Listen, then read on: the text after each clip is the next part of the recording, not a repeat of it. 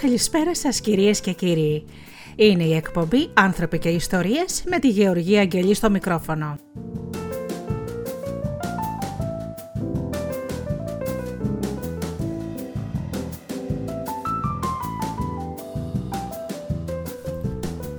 Εκπομπή που έχει να κάνει με τα θέματα που αποσχολούν το σύγχρονο άνθρωπο, αυτοβελτίωση, αυτοανάπτυξη και πολλές φορές παρουσιάσεις λογοτεχνικών βιβλίων.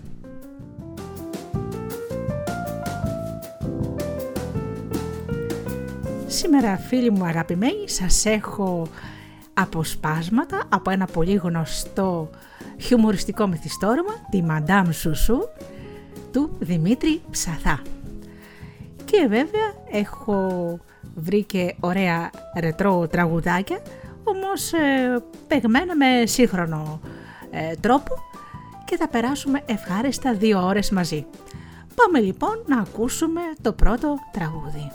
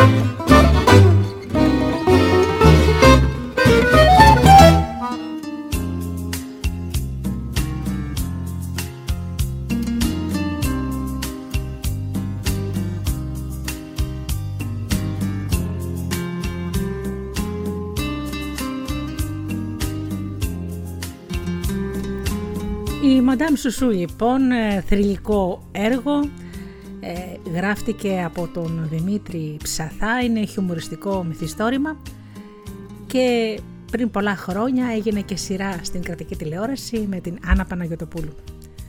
Εγώ θα σας διαβάσω λοιπόν αποσπάσματα από τις περίφημης ε, Madame Σουσούς, το βίο. Πάμε λοιπόν.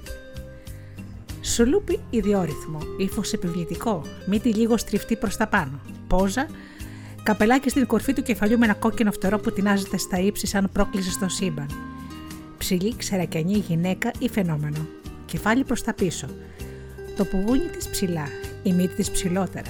Το μάτι της στο χάος. Όποιος στέκεται μπροστά της νιώθει τον εαυτό του μύριμιγκα. Το βλέμμα της μόλις που καταδέχεται να αγγίξει τα ορατά πράγματα του ταπεινού μας κόσμου και όταν το κάνει αυτό παίρνει τόνους συγκατάβαυσης. Το βάψιμό της θαύμας, στα μάγουλά της δύο κόκκινες φραγίδες, στα χείλη της μια καλλιτεχνική περισπομένη που ζωγραφίστηκε περίτεχνα έξω από τις φυσικές γραμμές τους. Το φρύδι ξυρισμένο και περασμένο προσεκτικά με μολύβι φάμπερ ή με κάβρουνο. Φτωχιά. Πρέπει να την προσέξεις από πολύ κοντά για να το δεις. Το ύφος της που βγαίνει από μια ψυχή δυναμική σκορπάει και διώχνει την εντύπωση της φτώχειας ένα κορμί τεζαρισμένο διαρκώς μαχαιτικά κατά τη ίδια τη φτώχειας, λες που αγωνίζεται κάθε στιγμή να την νικήσει και να το καταφέρνει θηραπευτικά. Κρατάει στο χέρι της ένα ζευγάρι σκουριασμένα φασαμέν. Σηκώνει το χέρι με αργό ρυθμό, σηκώνει τα φρύδια με αργότερο, πηγαίνει προς πιο πίσω το κεφάλι και κοιτάζει από τα δυσθεώρητα εκείνα ύψη μιας ακλόνητης αυτοπεποίθησης τα φτωχά πλάσματα του Θεού που συμβαίνει να κυκλοφορούν ολογυρά της κοκέτα. Φοράει ένα ταγεράκι κολλητό. Καρό η ρακέτα που έφαγε την πρώτη ζωηρότητά της η μπουγάδα και έχουν μείνει μόνο ίχνη από σταυρωτές γραμμές, ξεθοριασμένες. Μια άσπρη μπλούζα βγαίνει από τα πέτα της και απλώνει στο χιονάτο για κατάκι της γύρω τριγύρω από το λιγνό λαιμό. Οι μάχες της βελόνα με το χρόνο είναι σημειωμένος ως και απάνω, στις άκρες του γιακά με καρικόμετα πυκνά. Η φούστα της κοντή, Σταματάει ω τα γόνατα και αφήνει φιλάνθρωπα δύο γάμπες λιμπόσακες στη δημόσια θέα. Αισθητικό κτήμα της ανθρωπότητας. Οι κάλτσες της θεσαρισμένες στη διαπασόν, μανταρισμένες με πνεύμα υπομονής και νοικοκυροσύνης. Κάποιος πόντος, ωστόσο, αντίθετο επαναστάτη, ξεφεύγει από τη φτέρνα ύπουλα και τραβάει απειλητικός προς τα πάνω. Γοβάκια μαύρα. Αν τα καλοκοιτάξεις, ήταν κάποτε άσπρα. Φαίνεται, ίσως την άνοιξη, και πέρασε από πάνω τους καλλιτεχνικό πινέλο λούστρου που τα βόλεψε για την περίσταση με χρώμα επίκαιρο. Φρεσκογελισμένο ωστόσο, με τα τακούνια τους λιγάκι στραβοφαγωμένα και ξεχυλωμένα ελαφρά, με μύτες λίγο γυριστές σε κάθε άλλο πόδι, θα φαινόταν απλώς πανάθλια, μας τα πόδια της κυρίας πειθαργούν στο σύρνο και βοηθούν την γενική αισθητική εντύπωση. Στα χέρια της άσπρα γάτια, πλεκτά με βούλες, εδώ και εκεί, που είναι δύσκολο να πεις αν είναι διακοσμήσεις ή σκουριές. Στο δρόμο για την ακρίβεια στη στάση του τραμ του κολονού στέκεται η κυρία και είναι το πρόσωπό της έντονα ζωγραφισμένη νευρικότητα. Πότε χτυπάει τα σκουριασμένα φασαμέν πάνω στο τσαντάκι, πότε τα σηκώνει, τα κολλάει στη μύτη και κοιτάζει με αξιοπρεπώς συγκρατημένη αγανάκτηση στο βάθος του δρόμου. Κάνει μερικά βήματα, κοιτάζει το άπειρο. Ύστερα χτυπάει πάλι τα φασαμένα πάνω στο τσαντάκι και απότομα σηκώνει τα φρύδια και κοιτάει έναν κύριο καλοντημένο που περιμένει ήσυχο στην ίδια στάση, καπνίζοντας με ηρεμία το τσιγάρο του. Φρίκε αυτά τα τράμα και συνεχίζοντας με το φυσικό το ρήφο του κόσμου, Φταίμε όμως εμείς που καταδεχόμαστε και εξακολουθούμε να τα χρησιμοποιούμε περί συγκοινωνία. Και ύστεροι σου λένε ότι πολλαπλασιάστηκαν οι κούρσες μέσα στην Αθήνα και υποφέρουν οι φτωχοί τροχιοντριοδημούχοι. Παίρνεις το λοιπόν ότι το αμάξι ή δεν παίρνεις. Γουρούσε τα μάτια του άνθρωπος και την κοίταξε γεμάτος έκπληξη. Αλλά η κυρία διάφορα του γύρισε τις πλάτες και τον άφησε σύξυλο και ώσπου να συνέλθει ευτυχώς, έφτασε το τραμ για να συμπληρώσει το σκίτσο της γυναίκας με ένα επεισόδιο που εξηγούσε κάπως το μυαλό, το χαρακτήρα και τη λόξα της ιδιόρυθμης αυτής γυναίκας. Μόλις το τραμ άραξε στη στάση, ο γενικός κύριος έκανε τόπο τη κυρία. Με ύφος ηγεμονικό είπε μερσή εκείνη. Ύστερα άπλωσε το κατοφορμένο χέρι της και έπιασε σχεδόν με φρίκι το σίδερο της πόρτας. Σήκωσε κατόπιν το πόδι και πάτησε στο σκαλοπάτι. Κατόπιν με μια κίνηση ναζιού, πέρασε πηδικτά στον εξώστη, αλλά σαν βρέθηκε εκεί ανάμεσα στον κόσμο των λαϊκών επιβατών, Μισόκλεισε τα βλέφαρα και κοίταξε γύρω της με ένα απερίγραπτο ύφος ανάκατου ήκτου και αηδίας. Έτρεμε μη τυχόν και την αγγίξει κανένας από τους γύρω της φτωχούς ανθρώπους του λαού. Σε λίγο είδε ξανά πλάι της στον κύριο και καταδέχτηκε πάλι να μοιράζει τις σκέψεις της μαζί του. Τι κόσμος. Έχετε δίκιο, μαντάμ. Φρίκη, φρίκη. Πώς μπορείτε, κύριε, εσείς που φαίνεστε τέλος πάντων λιγουλάκι καθώς πρέπει να μπαίνετε εδώ μέσα. Τι έσχος. Να σας σπρώχνει ο ένας, να σας σπρώχνει ο άλλος, καθότι λαϊκοί τύποι και αμόρφωτοι. Εχθές με πάτησε ένας μέχρι τον Αστράγαλο να σας χαρώ και μου έσχισε την κάλτσα. Αξία βέβαια να αγαπάτε. Έτσι, ε. Α, ο σύζυγός μου είναι πολύ μίζερος και προτιμά να πηγαίνει με τα πόδια παρά να συναναστρέφεται εδώ μέσα στο λαουτζίκο. Δεν πρόκειται για τα λεφτά. Αστείο πράγμα. Αλλά είναι και ορειβάτε αν έχετε ακουστά και τρελαίνετε διαπεζοπορία. Και ενώ αυτά τα ωραία έλεγε η κυρία, πλησίασε ο εισπράκτορας. Άνοιξε το τσαντάκι της, έχωσε το χέρι της στο βάθος του, έψαξε λίγο, ανησύχησε λιγάκι, έβγαλε το χάτι με κάποια νευρικότητα, ξανάχωσε το χέρι της μέσα στο τσαντάκι και ύστερα το ξανάβγαλε με ένα αντιδραχμό. Επί κάμποσα λεπτά το κρατούσε σφιχτά ανάμεσα στο μεγάλο δάχτυλο και το δίχτυ, ενώ τα άλλα της δάχτυλα πετούσαν στον αέρα σαν ένα είδος μισάνοιχτη βεντάλια. Τρει-τέσσερι φορές άπλωσε το χέρι της στον εισπράκτορα, αλλά εκείνος έκοβε εισιτήρια σε άλλους. Τέλος γύρισε και στην κυρία, αλλά ακριβώς εκείνη την κρίσιμη στιγμή την έσπρωξε κάποιος ανάγωγος, έχασε την ισορροπία της. Εκείνη έκανε να αρπαχτεί από το κάθισμα και το δίδραχμο αλίμονο. Έφυγε από το χέρι της και κύλησε στο πάτωμα. Η κυρία αγωνίστηκε να κρατήσει την ψυχραιμία της και κοίταξε τον εισπράκτορα με πόζα. Μάζεψέ το. Ο εισπράκτορας όμως δεν κατάλαβε. Τι είπες, κυρά μου; Η κυρία έγινε κατοκόκκινη. Κυρά μου να λες τη σύζυγόν σου και να προσέχεις πώς μιλάς. Ορίστε κατάσταση και γλώσσα εισπράκτορος. Απόρρωσε εκείνος. Σε βρίξαμε δηλαδή. Με βρίξατε, μάλιστα. Καλά, με τον Μπαρδόν. Κατέβαινε τώρα το δίφραγκο Μανδάμ γιατί δεν έχω και καιρό για παρεξήγησης. Έπεσε χάμου. Μόλις προλίγο το κρατούσα, αλλά με έσπρωσε κάποιος αναδί και μου κλείστησε από το χέρι. Διότι δεν σέβονται τη μια κυρία καθώς πρέπει που κατά σύμπτωσης βρίσκεται στο τραμ. Ψάξε να το βρεις. Και η κυρία γύρισε το κεφάλι της προς τα αριστερά, τρέμοντας ολόκληρα από θυμό. Οι επιβάτες του τραμ που μυρίστηκαν γλέντι άρχισαν να χαμογελούν. Και μάλιστα μερικοί προθυμοποιήθηκαν να ρίξουν και λάδε στη φωτιά, Ψάξε λοιπόν εισπράκτορα. Εγώ να ψάξω κύριος. Έλα, έλα, μην ταλαιπωρείς τώρα μια κυρία καθώς πρέπει που κατά σύμπτωσης βρίσκεται στο τραμ. Σκύψε λιγάκι, δε. Από εκεί είναι, το είδα εγώ που, κα... που κατρακύλησε. Ο εισπράκτορα άρχισε να φουντώνει. Το πήρε πείσμα και γύρισε πάλι στην κυρία που κοιτούσε διάφορα έξω από το τραμ, σαν, σαν η σκηνή να ήταν τελείως άσχετη με εκείνη. Μανδάμ, επέμενε, το εισιτήριό σας. Γύρισε έξελη. Σου είπα να ψάξεις, αχλέ. Α, και να μην με βρίζεις, σε παρακαλώ, Μανδάμ. Αυτό θα μας έλειπε. Μας μάθεις τώρα και τρόπους. Αν είχες λίγη μόρφωσης, δεν θα εφέρωσω έτσι σε μια κυρία κάτω πρέπει. Δεν πρόκειται περί το δίδυφραγκο. Άλλα 11 που δεν κρατώ παραμόχνω χιλιόδραχμα και πεντακοσοδιόδραχμα. Να βρεις εκείνο που έπεσε. Η κυρία ήταν κατακόκκινη. Ο κόσμος άρχισε να γελάει. Μερικοί έσκυψαν να ψάξουν. Και λίγοι δίνανε και συμβουλές. Από εκεί, από εκεί, τότε, τότε, κύλησε. Από εδώ εισπράκτορα, να κάτι χελίζει νομίζω. Θηρίο από το κακό του εισπράκτορα είχε γονατίσει και έψαχνε. Και μαζί έψαχναν και καμιά δεκαριά επιβάτες, ενώ η κυρία αξιοπρεπέστατα στεκόταν στη θέση της με το κεφάλι ψηλά και τη μύτη πιο ψηλά, και το φτερό της ακόμα ψηλότερα. Σε λιγάκι όλο το τραμ έψαχναν να βρει το τυφραγκό της, αλλά αυτό το άτιμο το είχε καταπιεί ο διάολος. Ώσπου απόκαμα ο εισπράκτορα και σηκώθηκε πάνω κόκκινος να παντζάρι. Δεν έχει τίποτα σκυρά μου εδώ. Και όμως, τι όμως και αξιόμω, θα πληρώσεις τώρα το τυστήριό σου, θα φωνάξει τον αστεφύλακα. Εσύ το χάσες. Δεν το χάσα εγώ. Εμπρός, κατέβαινε. Αυτή τη φορά η αξιότιμη κυρία έγινε κατακίτρινη. Μισόκλεισε πάλι τα βλέφαρα και απήντησε. Δεν έχω άλλα ψιλά. Φέρε χοντρά, σου χαλάω. Έχω χιλιόδραχμον. Χιλιόδραχμον, εμπρός, σου το χαλάω. Έξω έφτασε σε αδιέξοδο η κυρία. Έριξε στον εισπράκτορα ένα βλέμμα φλογερό και γύρισε το κεφάλι της αλλού. Αλλά ο εισπράκτορας κατάλαβε τι συνέβαινε και επέμενε, ενώ ο κόσμος άρχισε το γλέντι. Καλά, δεν πιστεύεις την κυρία. Μωρέ δεν έχει ψιλή. Σόπα καημένε. Μωρέ, άκου που σου λέω, αν ανοίξεις το τσαντάκι, αν έχει μέσα ένα πενηνταράκι, του το πληρώνω εγώ δέκα φορές το εισιτήριο. Τη φοβερή αυτή προσβολή τη δέχτηκε κατά πρόσωπο η κυρία με όλη την αξιοπρέπεια που ανάβληζε από τα τρία βαθά της αριστοκρατικής ψυχής της. Γύρισε, κοίταξε τον εισπράκτορα κατάματα και ύστερα ανασηκώνοντας λιγάκι το κεφάλι και μισοκλίνοντας με περιφρόνηση τα μάτια, είπε μόνο Βλάξ. Γεια, κάνα μου τη χάρη. Ανάγωγε, αμόρφωτε, που θα μου πεις σε μένα πως δεν έχω ψηλή μες στο τσαντάκι μου. Σταμάτα, οδηγέ, σταμάτα να κατέβω. Πταίω εγώ που κάθετα δέχομαι και μπαίνω μέσα σε αυτές τις αθλειότητες. Σταμάτησε πραγματικά το τραμ και η κυρία κατέβηκε με την ίδια πόζα που είχε ανεβεί. Και ενώ οι επιβάτες την παρακολουθούσαν που τραβούσε πέρα με τη μύτη πάντα προς τα ύψη, κάποιος από τους ανθρώπους που γελούσαν σχολιέσε. Βρε την καημένη τη σουσού. Έτσι τη λένε, καλέ. Ναι, βρε αδερφέ, τρελή είναι. Όχι, βρε αδερφέ. Αλλά χειρότερα από τρελή. Είναι μεγαλομανής. Τη μαντάμ σουσού, δεν ξέρετε. Ίο και πολιτεία. Αυτόν το βίο και την πολιτεία της Μαντάμ Σουσού θα προσπαθήσω να σου δώσω αναγνώστη όσο μπορώ πιο ευσυνείδητα με τη σειρά που έγιναν τα μεγάλα γεγονότα και οι περιπέτειες της ζωής της. Έχει λοιπόν υπομονή να παρακολουθήσεις τον ταπεινό βιογράφο που θα προσπαθήσει να σταθεί στη δύσκολη αυτή δουλειά όσο μπορεί πιο ειλικρινής και πιο προσεκτικός. Πού κάθεστε, Μαντάμ, στον Πίθουλα. Δεν εξέβρετε τον Πίθουλα; όχι δυστυχώς, κατά που πέφτει, Ακαδημία Πλάτωνος. Ο μακαρίτης ο Πλάτων γινόταν λιγάκι δέντρο ε, στα στόμα της Μαντάμ Σουσούς. Δεν έχει σημασία. Το πάθημα άλλωστε μέσα στα τόσα που τραβάει από άσοφους και σοφούς αιώνες τώρα είναι τίποτα. Ολόκληρη εκείνη η περιοχή που δόξασε ο θείος, ο θείος προγονός μας με την Ακαδημία που του φέρνει σήμερα το όνομα του Βούθουλα. Αυτό το άγνωστο και ασήμαντο όνομα ήταν γραφτό να το δοξάσεις στις μέρες μας μονάχα η Σουσού, Βούθουλας. είχε της φαινόταν η λέξη. Δύο ους στη σειρά έδιναν λαϊκή απήχηση στο όνομα που άγγιζε τα όρια του Χιδαίου με εκείνο το βάρβαρο Β στην αρχή. Το B της πήγαινε καλύτερα.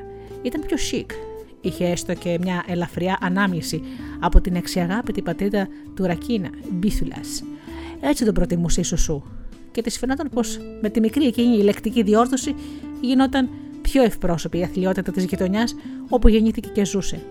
Γιατί η Σουσού ήταν το ακριβό άνθο της ιστορικής εκείνης γης, όπου πριν χιλιάδες χρόνια φιλοσοφούσαν άνθρωποι και σπουδαίοι, όπου σήμερα δυστυχώς κατοικούσαν λαϊκοί τύποι και τσοκαρίες.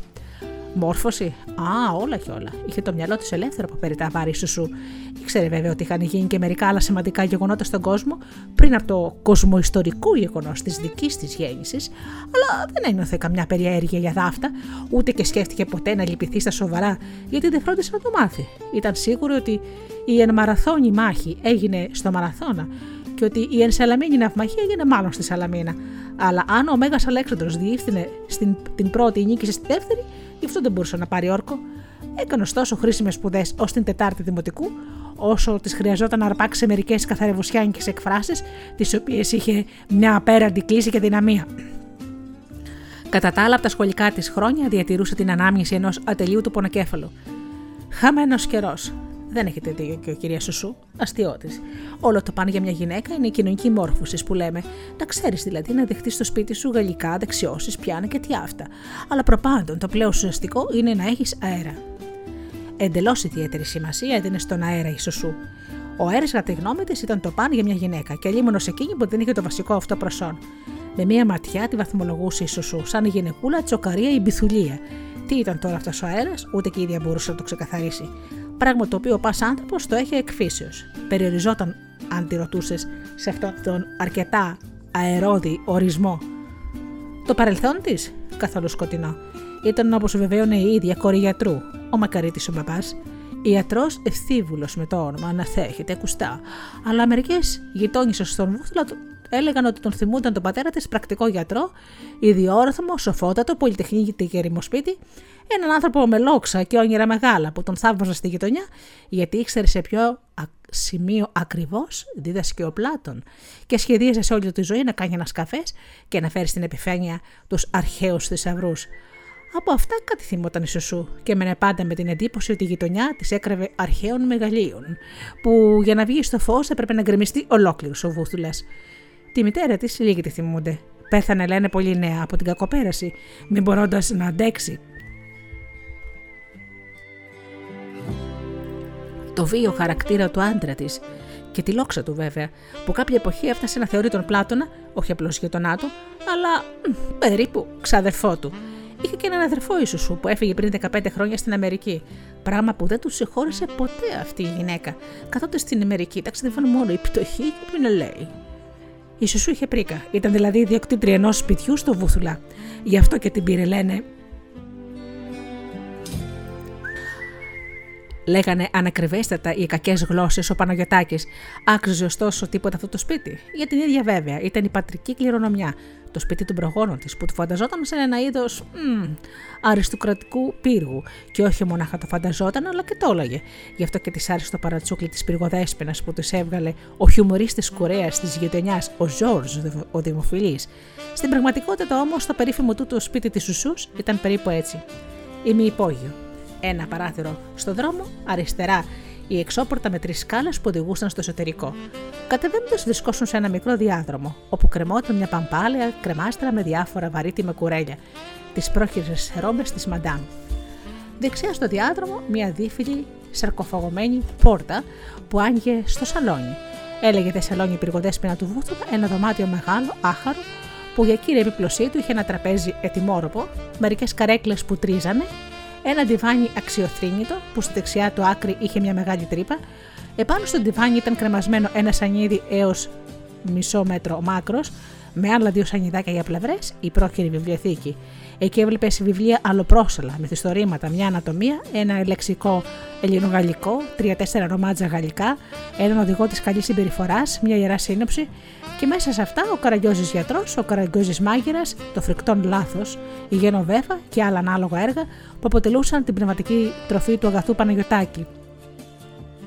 Στην ορφή κρεμόταν η πλαφονιέρα, ένα χάρτινο λαδί αμπαζούρ με φούντες πράσινες, από αυτά που πουλάνε στα καροτσάκια της Ιδού Εόλου.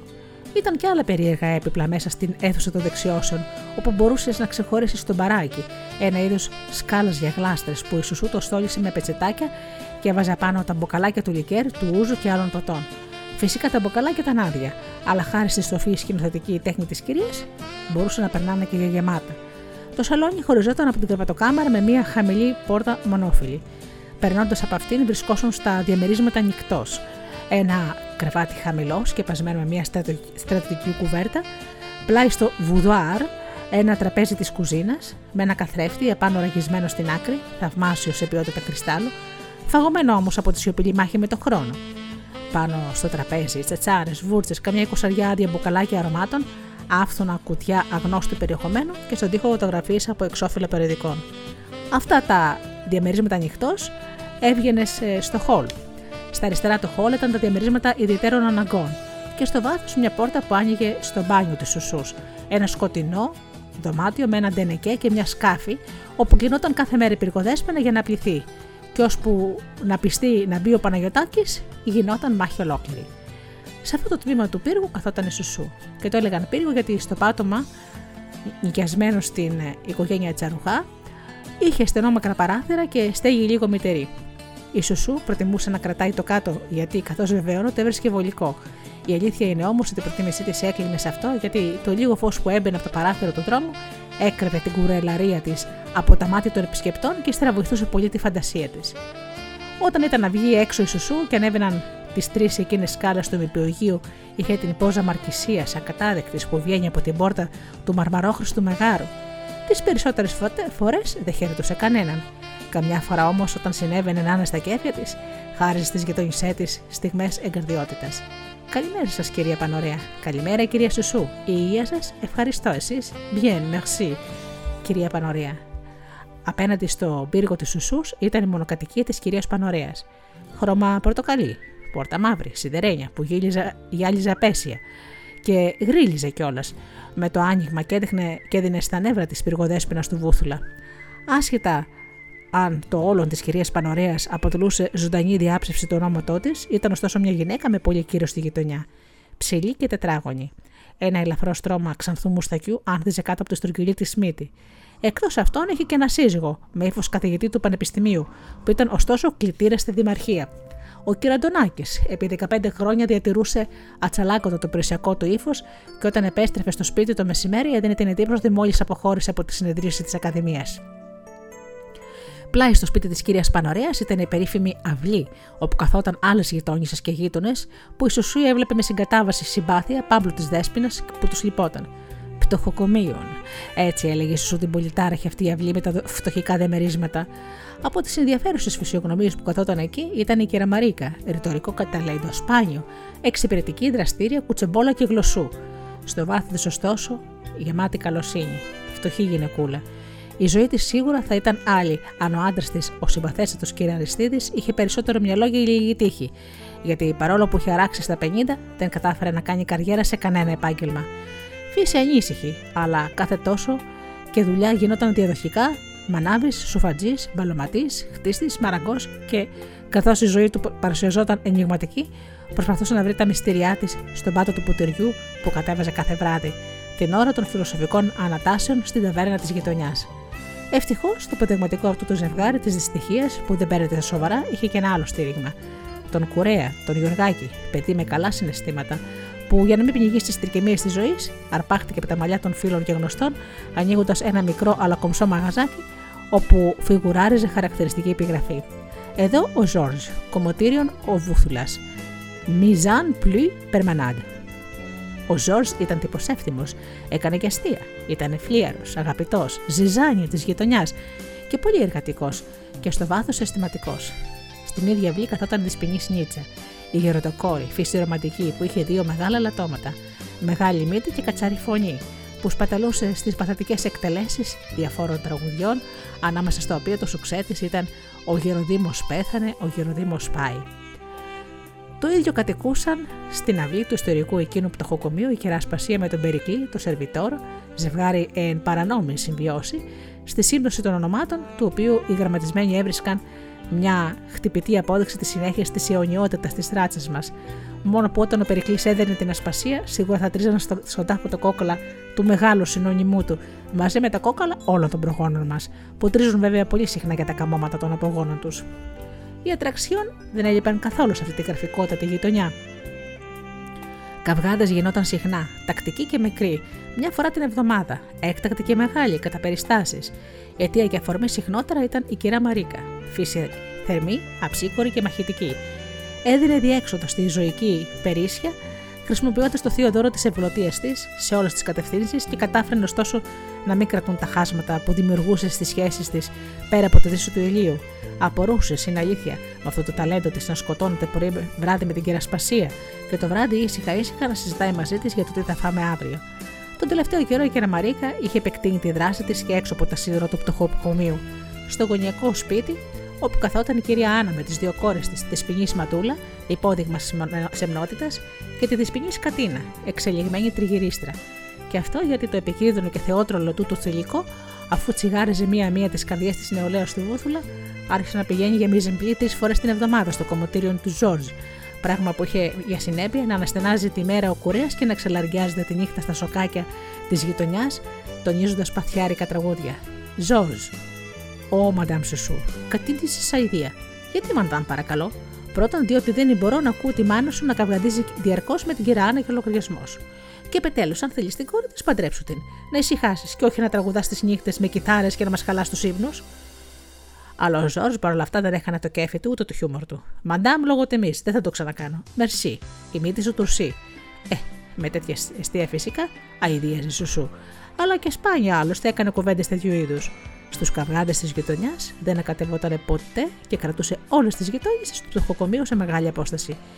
Τις περισσότερες φορές, σαν άκουγε φωνέ, άνοιγε το παράθυρο, έβλεπε και μουρμούραζε από το ύψος του υπογείου της με εκείνο το ασύλληπτο ύφος της περιφρόνησης.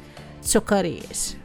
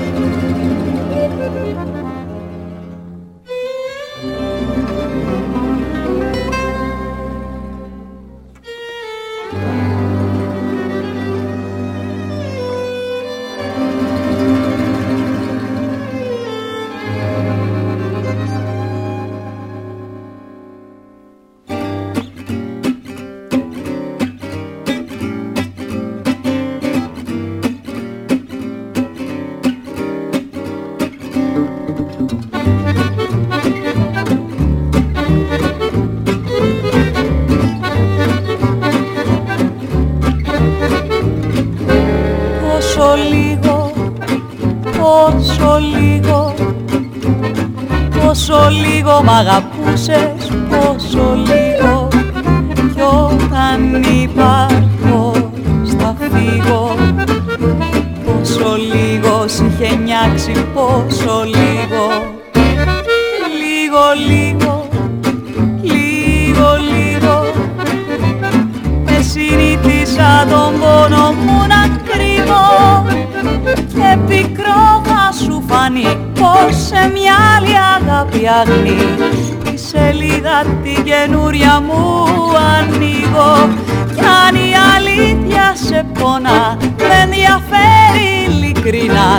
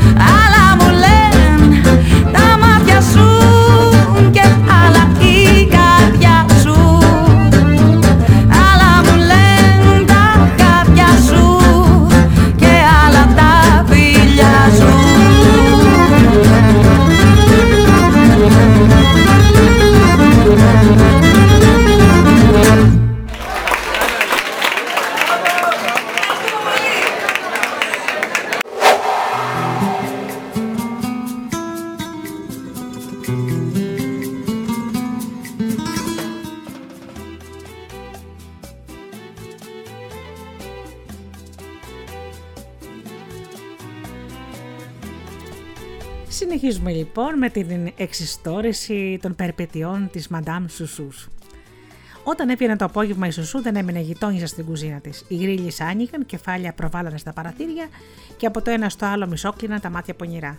Ήταν ένα είδος τιμητικής παράτας και ανάμεσά της περνούσε η πυργοδέσπινο του Βούθλα, μόλι τη σοβαρότητα και την αξιοπρέπεια που της επέβαλε η θέση της.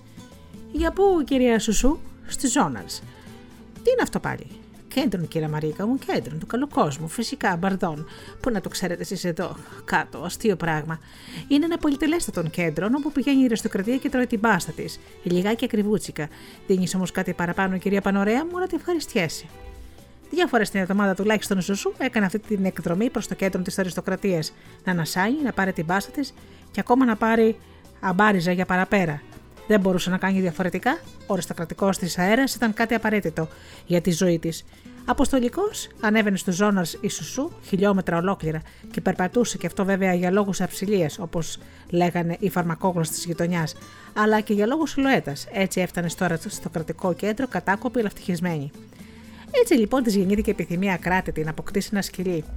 Έβλεπε καμιά φορά ολόγερα τις κυρίες καθώς πρέπει να κρατούν κάτι όμορφα λουλού, κάτι λικόσκυλα γυαλιστερά και έξυπνα, κάτι λευριέ χαριτωμένα, κάτι πεκινουά κουκλίστικα, κάτι μπουλντόκα γριοπά και τρελανόταν. Η επιθυμία της έγινε σιγά σιγά σωστή μονομανία.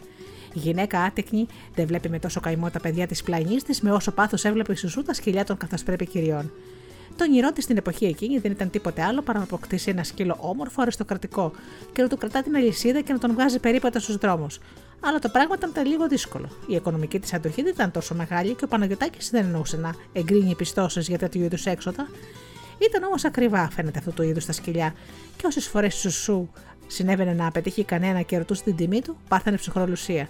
Ε, καλά, θα ξαναπεράσω, διότι δεν κρατώ ψηλά μαζί μου. Αλλά πού να ζυγώσει, και η ίδια να πουλιόταν και τον Παναγιωτάκη να πουλούσε, δεν θα μπορούσε να αγοράσει τέτοιο σκύλο, γι' αυτό σκέφτηκε άλλη λύση. Να παραιτηθεί εντελώς από την ιδέα ήταν τελείως αδύνατο. Αποφάσισε λοιπόν να προμηθευτεί προσωρινά ένα σκυλί κατώτρισε στο ράτσα και να το αντικαταστήσει ευθύς μόλις το υποέτρεπαν τα οικονομικά της. Κάποιος γνωστό τη που ήξερε τη μανία της αυτή, της έφερε μια μέρα ένα έκτακτο σκυλί. Ένα σκύλαρο από εδώ μέχρι και πάνω, με μακρουλή μουσούδα, με τρίχωμα καφέ και ουρά πελώρια. Ένα σκύλος τέλος πάντων που θα μπορούσε να φυλάξει 10 κοπάδια πρόβατα. Μόλις την είδε η Σουσού, ενθουσιάστηκε. Μα είναι έκτακτος. Σ' αρέσει κυρία Σουσού. Μα είναι θεσπέσιος, σου κάνει. Μα είναι θαύμα. Πρώτη φορά βλέπω τόσο όμορφο σκυλί. Πώς είναι το όνομά του, Καραβαγγέλης. Άπα, παπά. Δεν σ' αρέσει. Καραβάν, έτσι το λέω, καραβάν. Αλλά όπως τα φωνάζει ο καλός κόσμος. Έλα, καραβάν, βγαίνει, βγαίνει, βγει, απόξυξη. Ο σκύλαρος όμως, ξαπλωμένο χάμα τη μουσούδα κουμπισμένη στη γη, με τα πόδια μπροστά, βαριόταν τόσο πολύ, ώστε μόλις σήκωνε τα μάτια του να δει ολογερά του, η Σουσού ευχαρίστησε για μια φορά ακόμα τον άνθρωπο που τους έφερε το πολύτιμο αυτό τετράποδο και ασχολήθηκε με ζήλο στην περιποίησή του. Τον έπινε, τον τάισε, το γόρεσε χοντρή αλυσίδα, εννοείται ότι έγινε σκοτωμός με τον Παναγιωτάκη που συγχαινόταν τους σκύλους και μπορούσε τη διάβολη ήθελε η γυναίκα του αυτό τον ταμπλαρόσκυλο μες στο σπίτι. Αλλά η Σουσού δεν πολύ σκοτιζόταν ποτέ για τις απόψεις του Παναγιωτάκη.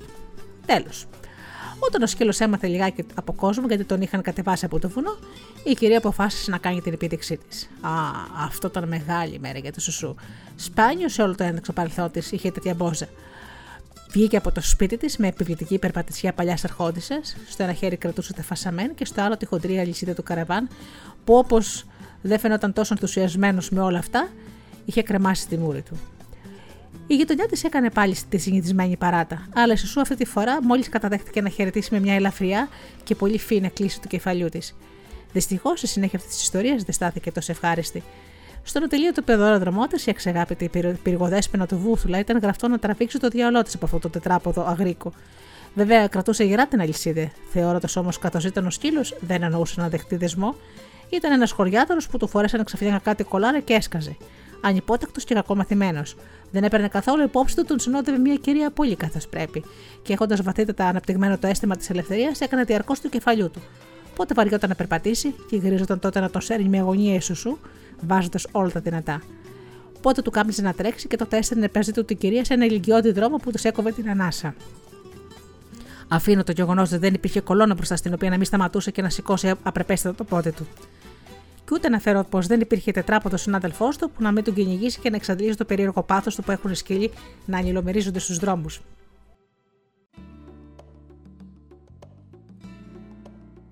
Και η καημένη ίσου σου, υποχρεωμένη αλίμονο, να περιμένει κάθε φορά με υπομονή τη διεκπαιρέωση των υποθέσεων του ανικονόμου του τετράποδου. Κάποτε τέλος πάντων έφτασε στο δερμέ του ταξιδιού. Σκονισμένη, λαχανισμένη, κατακουρασμένη, έκατσε σε ένα τραπεζάκι στο πεζοδρόμιο και χτύπησε ένα άρθρο τον κρασόνι, ενώ ο Καραβαγγέλης, ανήσυχος από τον κόσμο και το θόρυβο, προσπαθούσε να ξεφύγει. Καραβάν, βγαίνει, βγαίνει από όρτα, δεν τρέπεσαι, κάτσε φρόνιμος.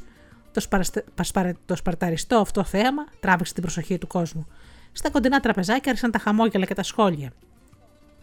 Οι άνθρωποι μια κοιτούσαν το θεόρατο σκύλο, μία της σουσού που τραβούσε με τόσο τάση αξιοπρεπή και χάιδευε τον ταυλαρόσκυλο. Τα σχόλια άφθανα.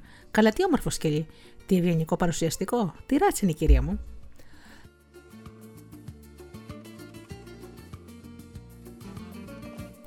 Η Σουσού σε αυτή την ερώτηση που της έκανε ένας κύριος με μονόκλα να κλείνει το μάτι στην παρέα του, απάντησε: Ράτσα, δεν ξέρω δηλαδή ακριβώς, αλλά μου τον έφερε ο άντρας μου από το Παρίσι, καθότι λατρεύει τα σκυλιά. Πάντως νομίζω ότι είναι αλευγέρι. Μπα, αλευριέ, μάλιστα κύριε. Και πώς τον λένε, Παναγιοτάκι. Το σκύλο, όχι καλά, τον άντρα μου. Ο σκύλος ονομάζεται Καραβάν. Βγαίνει Καραβάν, απόρτ. Σήκω απάνω να σε χαϊδέψει ο κύριος. Αλλά εκεί που όλα τα τραπεζάκια μυρίστηκαν το γλέντι και έβλεπαν την περίεργη αυτή γυναίκα με το σκύλο εκεί που τα γέλια πλήθυναν από τραπέζι σε τραπέζι, εκεί που ο Καραβαγγέλης παρακολούθησε με ολύμπια διαφορία όλα αυτά, ξαφνικά έγινε πατατράκ. Κάποιος θρασί σκύλος αριστοκράτης πλησίασε με ύφος περιφρονητικό να μυρίσει τον καραβάν. Αυτό φαίνεται ότι ο τσεπανόσκυλο το θεώρησε σαν την έσκατε προσβολή. Την άχτηκε πάνω, χύμιξε στον αριστοκράτη σκύλο, τον άρπαξε από το λαιμό και αναστατώθηκε ο κόσμος. Φωνέ, κακό, γαβγίσματα. Μουντιέ, βοήθεια. Ε, θα μας φάει. Ούστα από εκεί. Αστυνομία, πολισμένο.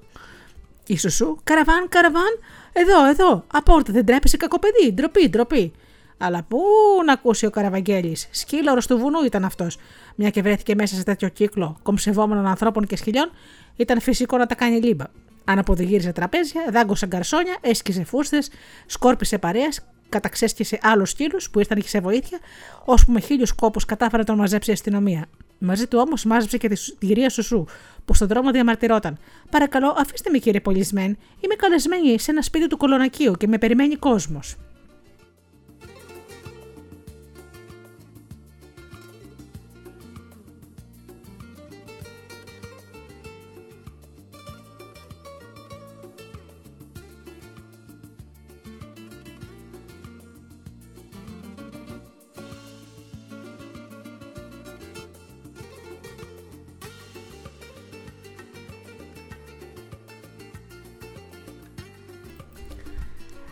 Αξιοθρύνητο ήταν το τιβάνι που καθόταν η Σουσού, ξεχωριασμένο μέχρι σημείο που να μην μπορείς να μαντέψεις τα αρχικά του χρώματα. Ξεκυλιασμένο και με σούστες ξεχαρβαλωμένες. Όμως αυτά δεν είχαν σημασία στις επίσημες στιγμές της μεγάλης οικοδέσπινα του Βούθουλα. Στρωνόταν σε αυτό με ύφος ηγεμονικό. Να τον μπαλώσει, ε, δεν ήταν τάκι απαραίτητο. Χρέα μπαλώματος εκτελούσε ο Παναγιοτάκης. Όταν η ψηλή κυρία είχε στο σπίτι κόσμο, τον υποχρέωνε να κάθεται συνεχώς πάνω στην τρύπα για να μην φαίνονται τα ξερά χορτάρια που άνθιζαν ανάμεσα στις σούστες. Σε αυτό το ιστορικό ντιβάνι του σαλονού, λοιπόν, ήταν στρωμένη η Σουσού όταν δέχτηκε την υπηρέτρια που τους έστειλε ο μεσή της. Πόδι πάνω στο άλλο πόδι. Μάτια μισόκλειστα, πλάι της ένα τραπεζάκι. Κάθε τόσο άπλωνε το τσιγάρο στη σταχτοθήκη και με το δίχτυ τίνιζε τη στάχτη του τσιγάρο. Πώς σε λένε, Κατίνα κυρία. Πρώτον, δεν μου αρέσει το όνομά σου. Η πειρέτρια μιας καπολή καθώς πρέπει κυρίας δεν μπορεί να έχει εδώ το όνομα Τσοκαρίε. Θα σε φωνάζω λοιπόν Μαρή. Μαρή γιατί; Σιωπή. Οι υπηρέτρε έχουν ορισμένα ονόματα και δεν μπορεί να μπορείς να κάνεις πράγματα του κεφαλιού σου, να λέγεις όπως σου αρέσει, υπηρέτρε πουθενά αλλού. Ε, όχι, κυρία. Πρώτη φορά λοιπόν θα υπηρετήσεις. Ευτυχώς έπεσε σε σπίτι καθώς πρέπει. Πτωχή. Θα σκουπίσει, θα πλένεις και θα βοηθάς την μπουγάδα, στη λάτρα του σπιτιού και τι αυτά. Τρώ πολύ; Δόξα ο Θεός. Δηλαδή, δύο-τρία πιάτα, αστείο πράγμα. Αυτές είναι κακές συνήθειες τις οποίες θα ξεχάσεις. Ακούς; Η πυρέτρια ανησύχησε. Δηλαδή θα τρώω, θα τρώω ανόητη, αλλά το πολύ φαΐ δεν είναι καθόλου καθώς πρέπει και εξάλλου θα παχύνεις. Καθώς σε βλέπω δεν είσαι εδώ και παχιά και το πάχος είναι αηδία. Μια υπηρέτρια καθώς πρέπει δεν επιτρέπεται να είναι παχιά σαν γελάδα, με αντιλαμβάνεσαι; 14 ετών ήταν δεν ήταν υπηρέτρια. Πρόσωπο ολοστρόγγυλο, μάτια μικρά με λάμψεις χωριάτικη πονηριάς, μαλλιά σε χρώμα ξανθό ξεθοριασμένο, ίδια με ξερό σανό, χτενισμένα προς τα πάνω και που πέφτανε σε δύο μικρές κοτσίδες. Είχε μια βαθιά ολί στο λαιμό από κάψιμο ή εγχείρηση. Φορούσε ένα τσίτι κλαδωτό και παπούτσια πολύ μεγαλύτερα από τα πόδια της. Το αριστερό της βλέφαρο, χοντρότερο από το δεξί, με ένα μεγάλο κρυθαράκι. Τα τελευταία λόγια της μέλουσας κυρίας δεν φανήκανε να της αρέσουν και ιδιαίτερα. Στραβομουτσούνισε λιγάκι και περιορίστηκε να ξύσει με μηχανία το αυτί της. Η Σουσού άπλωσε πάλι το χέρι στο τασάκι, τίναξε τη, τσιγάρ, τη στάχτη του τσιγάρου και συνέχισε. Πόσο μισθό σου, είπε ο κύριος Μεσίτης, 250 το μήνα. Όταν θα σε ρωτούν οι γείτονες εδώ γύρω, σου επιτρέπουν ωραίες 500. Α, σας ευχαριστώ. Εννοείται θα παίρνεις 250 και να μην ακούω να το πεις πουθενά, καθότι θα φύγεις αμέσως από εδώ και δεν θα έχεις πολλές πολλές κουβέντες με τη γειτονιά. Μάλιστα. Μάλιστα, κυρία, να λες. Μάλιστα, κυρία. Έτσι, σωσού απέκτησε η πυρέτρια. Μικρή, αλλά φτηνή. Η εξωτερική της εμφάνιση δεν ήταν βέβαια απόλυτα καλή, ώστε να ανταποκρίνεται στις απαιτήσεις ενός σπιτιού της αριστοκρατίας, αλλά η υψηλή κυρία της ανέλαβε να κανονίσει μαζί της με όλα τα άλλα και εκείνο το σοβαρότατο ζήτημα της υπηρεσιακής αισθητικής. Πρώτα την έστειλε στο Ζόρζ να της κόψει τις κοτσίδες και έγινε εκείνο το ολοστρόγγυλο κεφάλι με μαλλιά κομμένα πόλκα ένα πράγμα κομικότατο. Ύστερα της έβαλε μια ποδιά μακριά ως τα νύχια για να φαίνεται καλά πως είναι υπηρέτρια. Αλλά για να μην συμβεί καμιά παρεξήγηση, της έβαλε και μια άσπρη σκουφίτσα στο κεφάλι, έτσι που έγινε αξιολύπητη κακομοίρα. Εν συνέχεια της έκανε ιδιαίτερη προσεκτική διδασκαλία για τις δουλειές. Το ιστορικό του σπιτιού δεν την πολυσκότιζε τη Σουσού. Εκείνο που την έγισε προπάντων ήταν το πεζοδρόμιο. Την έβαζε να σκουπίζει επί μισή ώρα τουλάχιστον κάθε μέρα προ το, το δρόμο. Του κάκοτε μαρτερόταν ο, ο Παναγιωτάκης. Μόλι αργά να τρελάθηκες. Γιατί ανόητε, Μα δεν μου λες, άμα σκουπίζουμε εμείς τους δρόμους, τι δουλειά θα κάνει για τη μαρχία. Γι' αυτό την ήθελε στη δούλα. Πήραμε δεν την πήραμε, τον καφέ μου πάλι μονάχος μου τον ψήνω το πρωί. Ε, και το λοιπόν, είσαι μυστήρια γυναίκα. Αλλά η Σουσού δεν ήταν καθόλου μυστήρια. Ήξερε πολύ καλά τι έκανε. Το σκουπισμό του δρόμου δεν γινόταν για τα σκουπίδια, αλλά για τη γειτονιά. Για τις γειτόνισες προπάντων. Ολόκληρη διδασκαλία της έκανε της υπηρεσίας πάνω σε αυτό. Να έχει λίγες κουβέντες, να προσέχει όταν τη ρωτούσαν τίποτε περιφαγητό και τα παρόμοια, να δίνει πληροφορίες. Σήμερα έχουμε αρνάκι, ασχέτα αν έχουμε σφασόλια. Καθότι μια κυρία μαγειρεύει ό,τι θέλει και δεν δίνει λόγο σε κανέναν.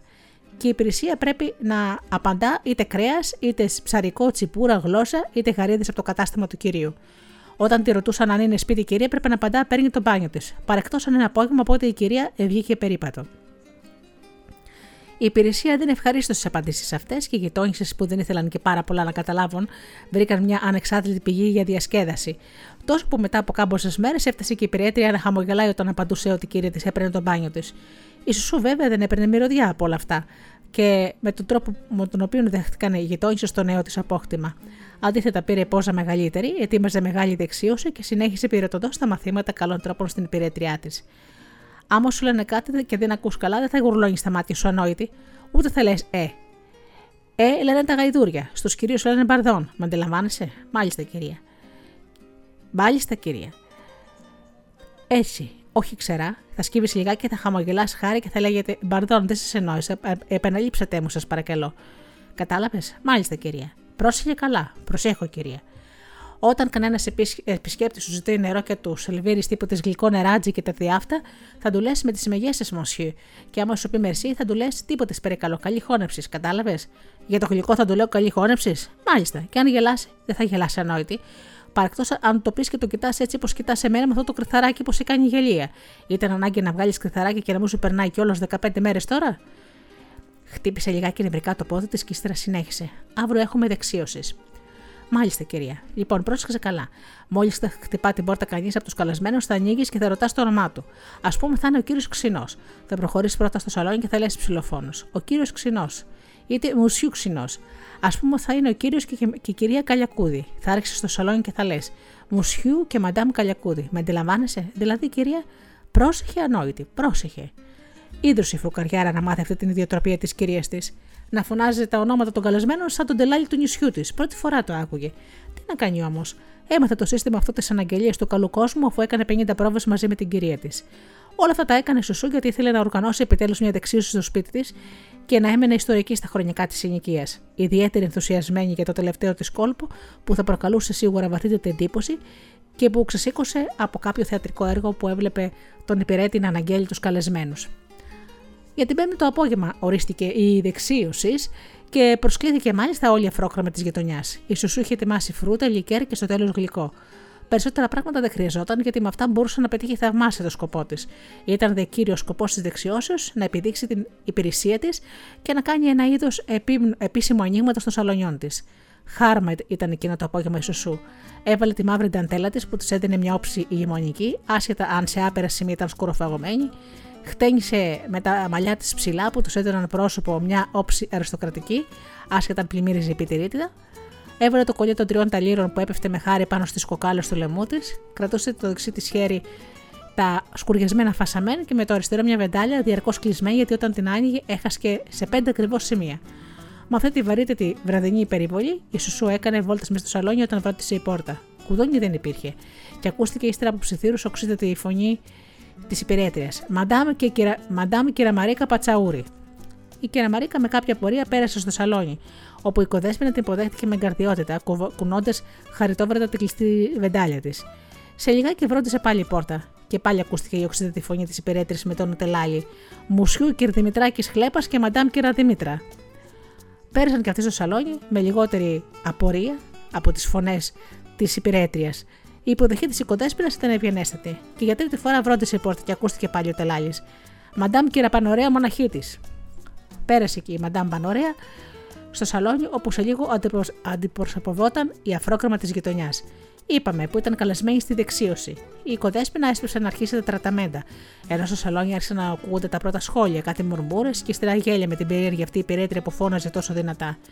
Μπήκε πάλι σουσού και στρώθηκε στο τιβάνι. Βλέποντας ότι μπροστά της όλα τα σώματα σώπαιναν και κανένας θαυμασμός δεν ακουγόταν για την υπερέτριά της, άρχισε να νευριάζει. Μαρή, φώναξε μια στιγμή. Αμέσως, κυρία. Σέλβερε το γλυκό. Μάλιστα, κυρία. Γρήγορης. Και γυρίζοντας στι καλεσμένες. Τι τραβάμε αυτή την υπηρεσία, παίρνει του κόσμου τα λεπτά, τρώει του κόσμου τα φαγητά και όρεξης για δουλειά τίποτης. Πολύ κακομαθημένη καθότι ήταν, ξέρετε, σε μια κυρία στο κολονάκι και την είδατε, την πλέρωσα περισσότερο μισθό και ήρθε. Αλλά δεν είμαι ποσός ευχαριστημένη, ποσός. Δύσκολο πράγμα σήμερα να βρει κανείς μια υπηρεσία της προκοπής. Οι καλεσμένοι κοιταχτήκανε. Στο μεταξύ σερβίστηκε το γλυκό στα φίλη του κουταλιού και η, δεσ... και η υπηρέτρια, στο οποίο πρόσφερε έλεγε Βενέστα καλή χώνεψης, όπου κάποτε πήρε το, ρόλο, το, το λόγο η Μαντάμ Κυραμαρίκα. Δεν μου κύριε σου, σαν βλαμμένη φαίνεται η δούλα σου.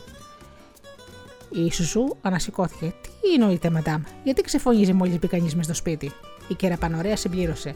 Να την πάσει κανένα γιατρό, ματάκια μου. Προχώρησε και τη πίνη στην ίτσα. Εγώ λέω το καημένο να το πάτε στην Αγία Βραβάρα. Κρίμα, κοντζάμ κορίτσι, και δεν είναι μονάχα που ξεφωνίζει, παρά όσες φορές τη ρωτώ που είναι η κυρία σου, μου λέει είναι στο μπάνιο. Και προχτές που βγήκατε έξω με το σκύλο κυρία σου, τη ρώτησα και μου απάντησε πάλι στο μπάνιο. Η Σουσού δαγκώθηκε.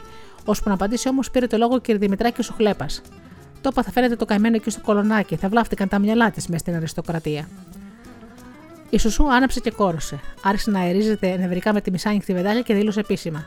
Αστείο πράγμα. Η υπηρεσία μου είναι πολύ καλά. Στην υγεία της και μακάρι να είσαστε κι εσείς. Αφού δεν καταλαβαίνετε από μεγάλα σπίτια, τι να σας κάνω. Ο, καθέ, ο καθένας κόσμος έχει τους τρόπους του.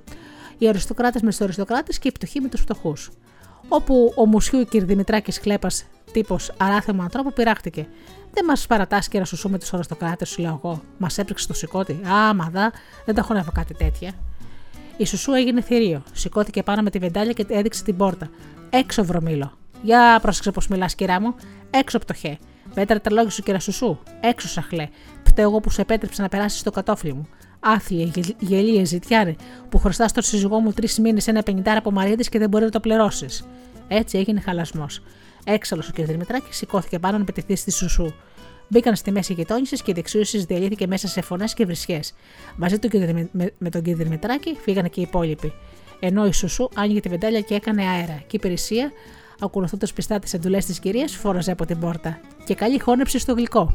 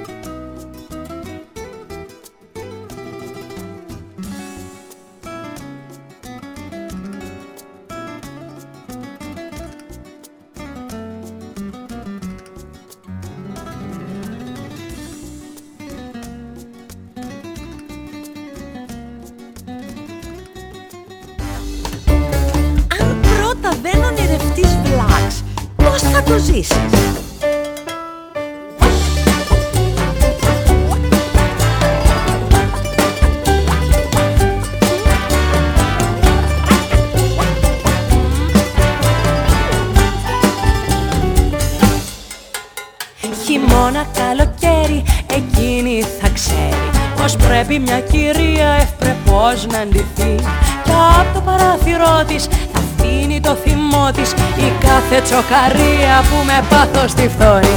Μαντάμ σουσού Ισουσού, ισουσού Με το σις και με το σου. Ισουσού, ισουσού Όπως πρέπει θα απαντήσει Σ' όποιον την υποτιμήσει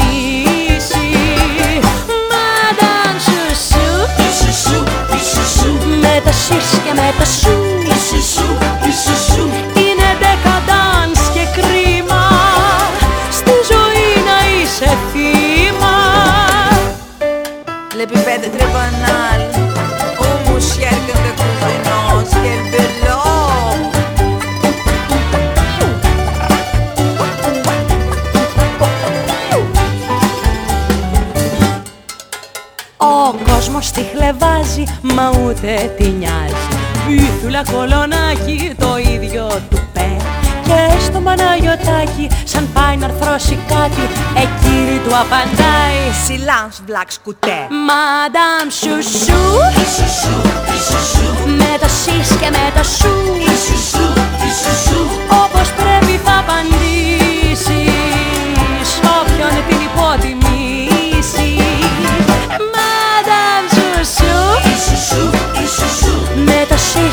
σις και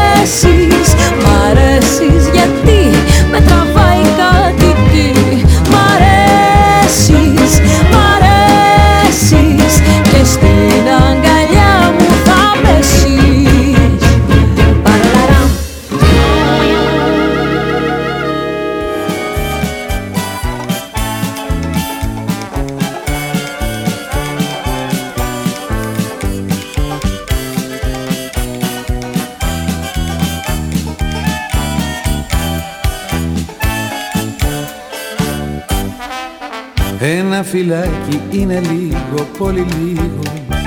Δύο φυλάκια είναι λίγο, τι να πω. Τρία φυλάκια είναι λίγο, πολύ λίγο. Δώσε μου τέσσερα αν θες να σ' αγαπώ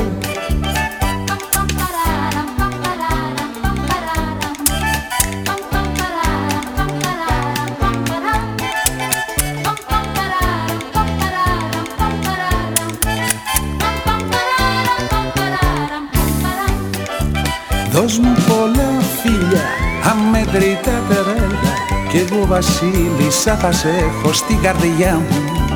Μην τζιγουνεύεσαι, πάντα να σκέφτεσαι Πως τα φιλιά είναι η καλύτερη δουλειά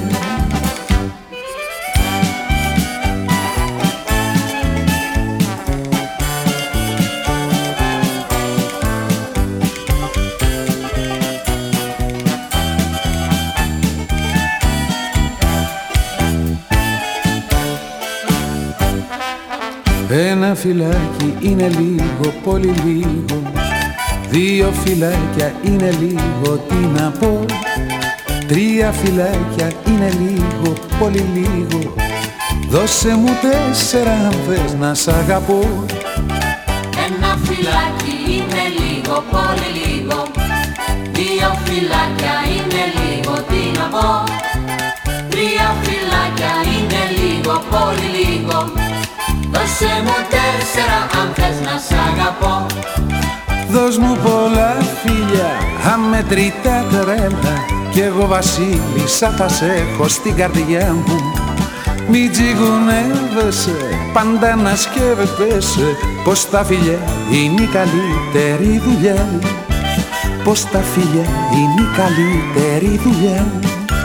Πως τα φιλιά είναι η καλύτερη δουλειά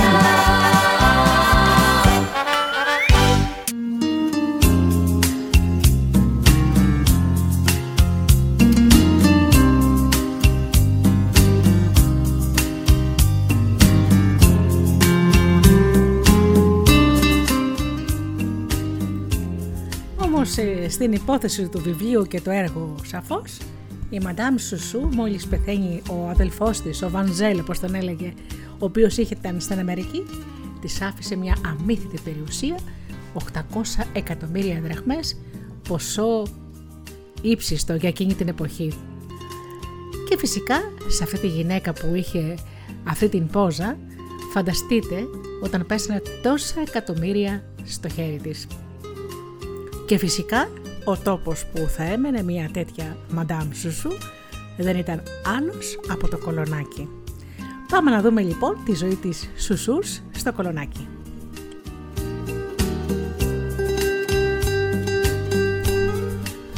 Ελεό, Φράκο, Τεό, Λιβρέα, Αμαλή, Αρχικαμαριέρα, Λουσί, Καμαριέρα, Παμινό, Σοφέρ, Κριστό, Αρχιμάργυρος, κύριο υπηρετικό προσωπικό. Πόσους υπηρέτες πρέπει να έχει ένα σπίτι της αριστοκρατίας, Πέντε; Δεκαπέντε ήταν έτοιμοι να πάρει σουσού. Δεν ήρθες στην οδό Πατριάρχου Ιωακήμ για να με δει κανένα. Για να με ξεπεράσει τους πάντες και τα πάντα ήρθε. Η μοίρα της άδειασε μπροστά της λεφτά με το τσουβάλι και δεν ήταν καθόλου από εκείνες η σουσού που λογάριαζε το χρήμα. Είχαν μέγαρα, συνήθειες, τρόπους ζωής, αλλιώτικους τύπους και πολυτέλειες. Δεν επρόκειτο να ακολουθήσει κατά γράμμα, βλέποντας και κάνοντας. Όλα αυτά δεν ήταν αδυνατόν παρά να υποταχθούν στη θέλησή της και να πάρουν κάτω από την πνοή της έκφραση καινούρια. Η πυρκοδέσπινα του Βούθουλα φυσούσε μέσα στην καθερωμένα τις δικές της εμπνεύσεις και δίνε πάντα διαστάσεις μεγάλες. Πόζα είχαν, δέκα φορές πόζα. Λεφτά ξόδευαν, εκατομμύρια σκορπούσε. Μέγαρα είχαν, ανάκτορα ήταν έτοιμη να φτιάξει αυτή. Και αυτά όχι βέβαια για να συνογωνιστεί κανέναν, ποτέ. Γεννημένη για μεγάλες πτήσεις, ενεργούσε με φυσικότητα που απέρε από τα τρίσματα της ύπαρξής της.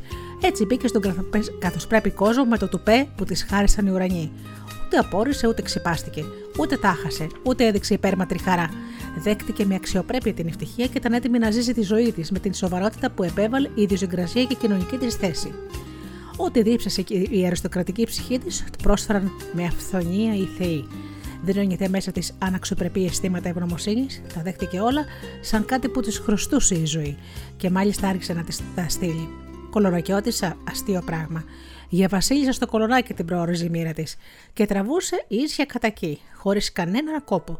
Τι χρειαζόταν γι' αυτό, ό,τι και αν χρειαζόταν το είχε μέσα της, στο αίμα της. Τα βάθη της ψυχής της τα δονούσε η ακλόνητη πεποίθηση πως ήταν άλλο πράγμα. Και όλου τους έβλεπε μυρμήγκια, είτε στο βούδουλο είτε στο κολονάκι. Εμπρός λοιπόν. Στον κώδικα της αριστοκρατικής ζωής της υπήρχαν άρθρα βασικά. Δίχως αυτά ήταν αδύνατο νοηθεί ζωή μεγάλη. Σαν άρθρο πρώτης μιας μεγάλης ζωής, ούλτρα αριστοκρατικής, έβλεπε ίσω το μέγαρο. Και δεν είχε πολύ άδικο. Μπορεί να γίνει αριστοκράτης δίχως σπίτι ανάλογο. Από τον καιρό που υπάρχει ο κόσμος, η μεγαλομανία βρήκε την έκφρασή της στην αρχιτεκτονική και γέμισε τον κόσμο με παλάτια. Πήγε και πέρα από το θάνατο ακόμα από τις πυραμίδες της Αιγύπτου ως τους πλούσιους τάφου του πρώτου νεκροταφείου της Αθήνας, τα μάρμαρα μιλάνε στη γλώσσα της Ουσού. Να χτίσει δεν την έπαιρνε καιρός, άλλωστε δεν ήταν ανάγκη, νίκησε ολόκληρο τον τρίτο όροφο μιας σοκέλας της οδού Πατριάρχου Ιωακήμ παρά τις αντιρρήσεις του κατακουζινού που ήταν ο ιδιαίτερος σύμβουλός της. Ένα διαμέρισμα κρατούσαν οι αριστοκράτε στο, στο κολονάκι. Τρία θα κρατούσε η Σουσού και οργάνωσε τα πάντα εκεί μέσα σύμφωνα με, ένα, με το δικό της τρόπο, τον αξιοθαύμαστο, με τα μεγάλα πρότυπα της αριστοκρατία. Μόνο που πρόσθεσε σε όλα την προσωπική της σφραγίδα. Πού τα είδε όλα αυτά η Σουσού, πού ήξερε; Εδώ είναι το μυστήριο. σω βοήθησε και ο κινηματογράφος. Κυρίως όμως ενεργούσε από ένστικτο. Ήταν όμως, όπως αποδείχθηκε την εποχή αυτή, ένα τρομακτικό ταλέντο στο να βρίσκει και να ξεπερνάει όλα εκείνα που συνθέτουν την πολυτέλεια και τον ιδιαίτερο τρόπο ζωής των ανώτατων τάξεων. Το βορεινό διαμέρισμα θα ήταν το θερινό, το ανατολικό θα ήταν το χειμερινό και το δυτικό διαμέρισμα ε, θα ήταν demi Το καθένα είχε ιδιαίτερη επίπλωση και ιδιαίτερο χρώμα που κυριαρχούσε ο Λούθε. Έτσι, το πρώτο επιφώνημα του θαυμασμού γύρω από την καινούργια ζωή της πυργοδέσπινα του Βούθουλα ακούστηκε μέσα στο κατάστημα επιπλώσεων. Η τέχνη, όπου οι Σουσού είχε τη ζητήσει να τι επιπλώσουν και να τι παραδώσουν εντός μιας εβδομάδα έτοιμα τα τρία διαμερίσματα χειμερινών, θερινών και τιμή σεζόν. Πόσα άτομα είστε, μαντάμ, εν. Εν, είπα εν, κύριε, και κρατάτε τρία δεμερίσματα. Αστείο πράγμα. Τότε ο βασιλιάς που κάθεται εις ανάκτορα με 300 δωμάτια θα σας φαίνεται περίεργο. Η στα συνδύα είχα δύο μέγαρα. Απορώ λοιπόν, κύριε, πως τρία δεμερίσματα σας φαίνονται πολλά δια μια κυρία καθώς πρέπει, της οδού Πατριάρχου Ιωακήμ. Τα έχασαν. Ήταν τόσο τερατοδό σωστό αυτό που είπε, η κυρία, ώστε δεν υπήρχε λογική απάντηση. Σώπασε λοιπόν ο διευθυντής του καταστήματος και έμενε με τα μάτια ορθάνυχτα. Και οι υπάλληλοι και οι πελάτες καθώς το κατάστημα εκείνο έκανε τη παραγγελία της η ανώτατη τάξη. Ξεκίνησε από εκεί ο θρύλος για την ιδιόρυθμη βαθύλιπλουτη που ήρθε από τις Ινδίες. Και δεν ήταν μονάχα οι καταπληκτικές παραγγελίε και οι καταπληκτικότερες κουβέντες της, έξω από το κατάστημα ήταν σταματημένη η αυτοκινητάρα. Ένας υπηρέτης καθισμένος πλάι στο σοφέρ κρατούσε το σκελί, τη Εγκαή, και ο Λέο όρθιος περίμενε μπροστά στο αυτοκίνητο να της ανοίξει την πόρτα με αυστηρά τυπική και βαθύτητη υπόκληση. Τάχασε ο κόσμος. Όλα τα κανόνισε περίφημα. Βοήθησε βέβαια, είπαμε, και ο κατακουζινό, αλλά δεν ήταν και τόσο απαραίτητη συνδρομή του όπως νόμιζε και ο ίδιος. Η Σουσού, ώσπου να εγκατασταθεί στα μέγαρά της, έμεινε στο ξενοδοχείο της Μεγάλης Βρετανίας, όπου και γρήγορα αρχίσαν οι ψήθυροι γύρω της. Και ο Βούθουλας, άλλο μυστήριο, ούτε που το σκεφτόταν η Σουσού, σαν να, υπήρχε, σαν να μην υπήρξε ποτέ στη ζωή της η θλιβερή εκείνη περίοδος που έζησε ανάμεσα στις τσοκαρίες. Σαν όλη εκείνη η εποχή να μην ήταν τίποτε άλλο παρά μια αναμονή, κάτι προσωρινό, ένα ταπεινό και άνισο πρελούντιο για τη σημαντική και συναρπαστική συμφωνία της μεγάλης ζωής που τη συνέθεσε η μοίρα. Ο Παναγιωτάκης, αυτός κάπως της ερχόταν στο μυαλό, πολύ αμύδρα, σαν ένας θλιβερός, μακρινός τόνος, στο βάθος του οποίου υπήρχε μια αδιόρατη απόχρωση τρυφερότητας. Πόβ, Παναγιώτη, τίποτα άλλο. Ωραία που ήταν όλα, γοητευμένη ήταν σουσού με τα μεγαρά της. Άνοιξη και κρατούσε τώρα το διαμέρισμα αντιμή σεζόν. Έπιπλα, πολυθρόνες, κουρτίνες, μέσα εκεί ήταν όλα καναρινιά. Αλλού πιο σκούρα, αλλού πιο ανοιχτά. Το σαλόνι τους ήταν μοντέρνο, ιδιόρυθμο. Η κρεβατοκάμερά της, όνειρο. Χαρούμενη η τραπεζαρία. Είχε και βιβλιοθήκη. Έδωσε τίτλους στο υπηρετικό προσωπικό της. Αρχιπρωτοκολοφύλαξ ο Λεό. Αρχιθυροφύλαξ ο Τεό. Αρχικαμαριέρα η Αμαλή. Επί των αυτοκινήτων ο Παμινό. Ο μάγειρος πασών των κουζινών ο Κριστό επί των τηλεφώνων η Λουσί. Βέβαια, όλα τα πράγματα δεν βρισκόταν στο πληθυντικό, αυτό όμως δεν είχε σημασία. Στα γούστα και στη γλώσσα της πυργοδέσπινα του Βούθουλα, ο Γόης κυρίαρχος ήταν ο πληθυντικός. Της άρεσε. Έτσι, αφού τακτοποίησε όλα, φώναξε μια μέρα τον Λεό, τύπος μοναδικός υπηρέτη, ήταν σε όλη την Αθήνα. Όταν της τον έφερε ο κατακουζινός, ενθουσιάστηκε η Σουσού. Είχε ύφος, είχε πόζα, είχε ύψος, επιβλητικότητα, φουκαράς, αλλά γέροχος, επίσημος. Η αξιοπρέπειά του έπαιρνε την τελειότερη εκδήλωσή της, στον επιβλητικό τρόπο που λύγιζε το κορμί του σαν δεχόταν εντολές. Λέω, μάλιστα κυρία. Γνωρίζεις από πρωτόκολλα, μάλιστα κυρία.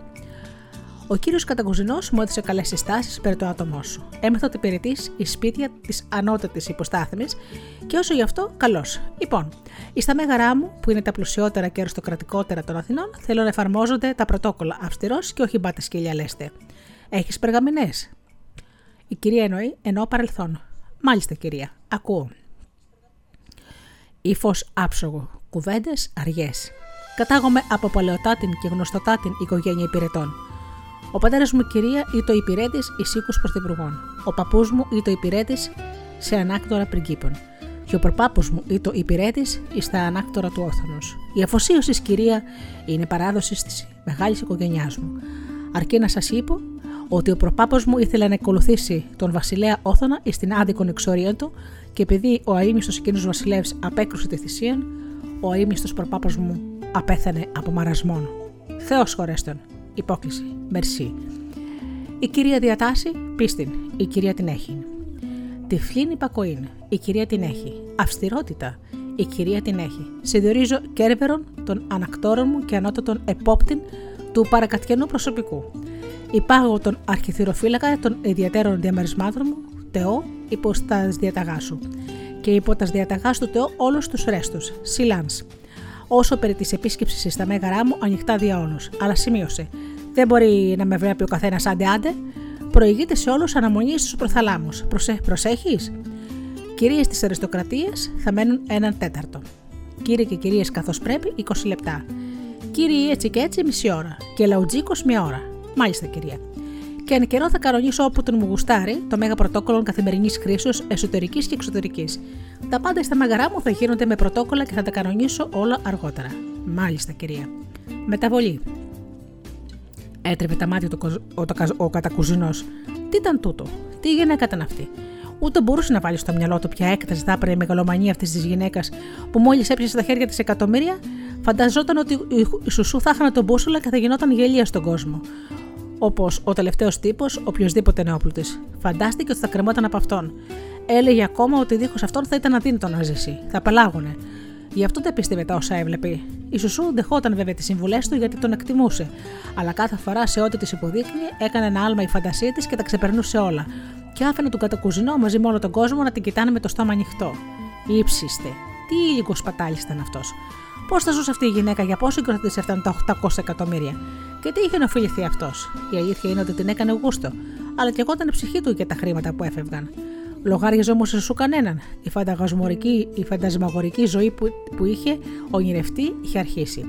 Και τίποτα στον κόσμο δεν μπορούσε να τη σταματήσει στη μεγάλη της εξόρμηση. Με βήματα διστακτικά έφτασε ο Παναγετάκη εκείνο το πρωί έξω από τον μπαρμπάρικο του Ζόρζ.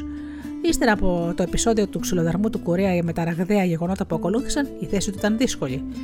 Οτιδήποτε τον γινόταν και τον βάρεναν τύψεις και ήθελε να τακτοποιήσει μερικά σοβαρά ζητήματα συνείδησης.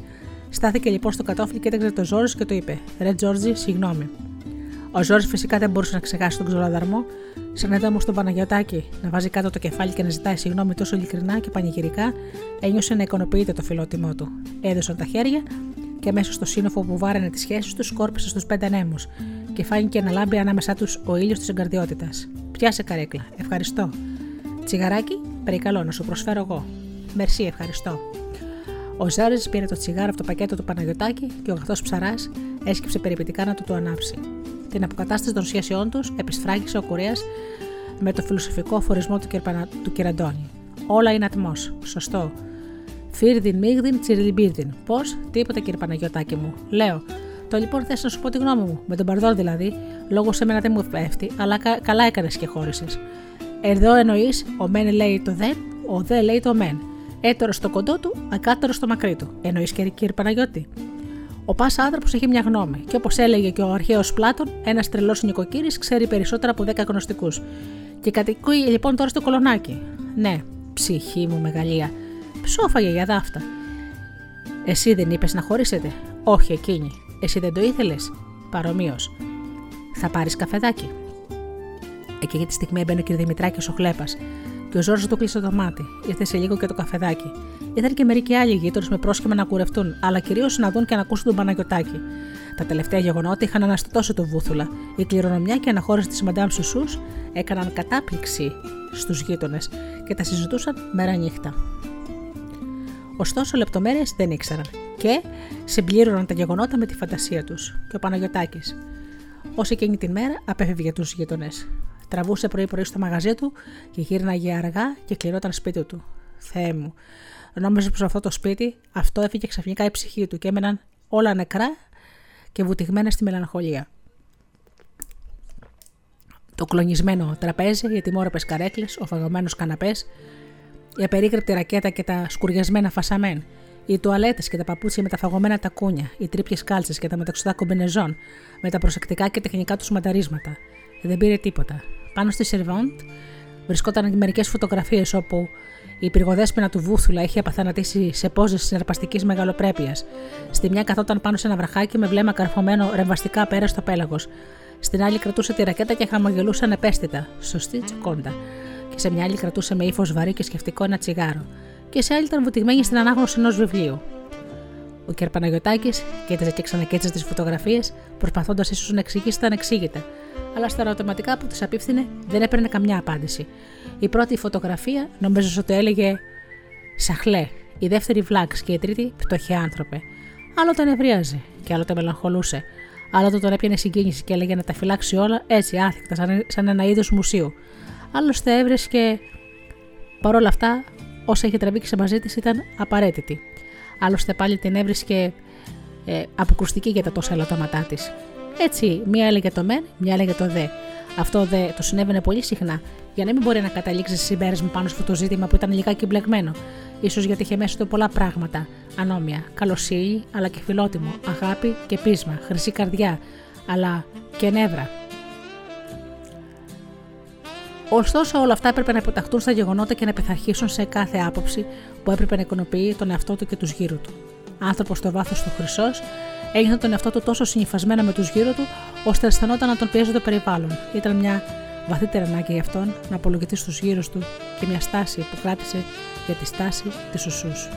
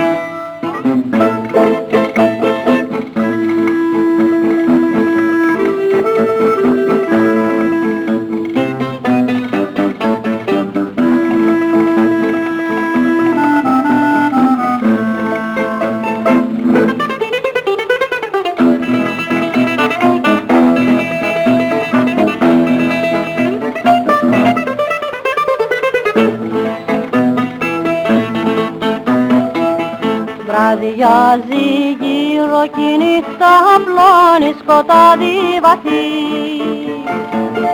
Κορίτσι ξένος ανίσιος πλανιέται μονάχος στη γη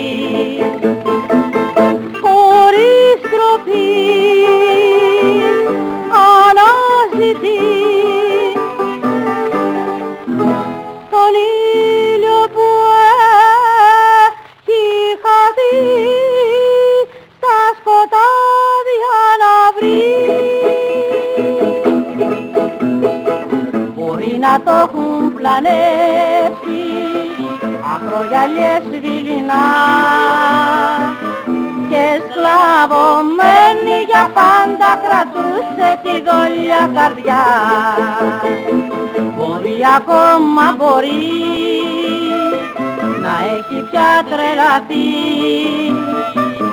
και τότε ποιος θα ρωτήσει να μάθει ποτέ το γιατί.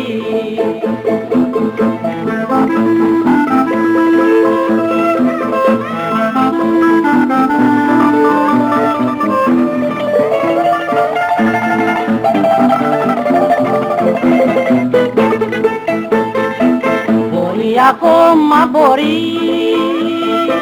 να έχει πια τρελαθεί. Και τότε ποιος θα ρωτήσει να μάθει ποτέ το γιατί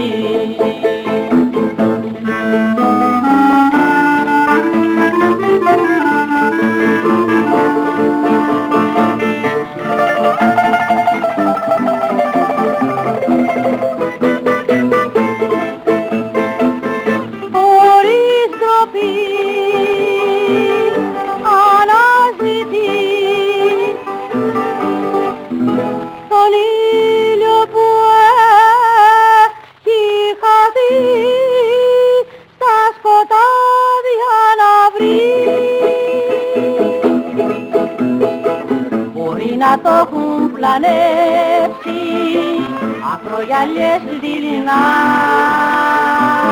και σκλαβωμένοι για πάντα κρατούνε τη δόλια καρδιά.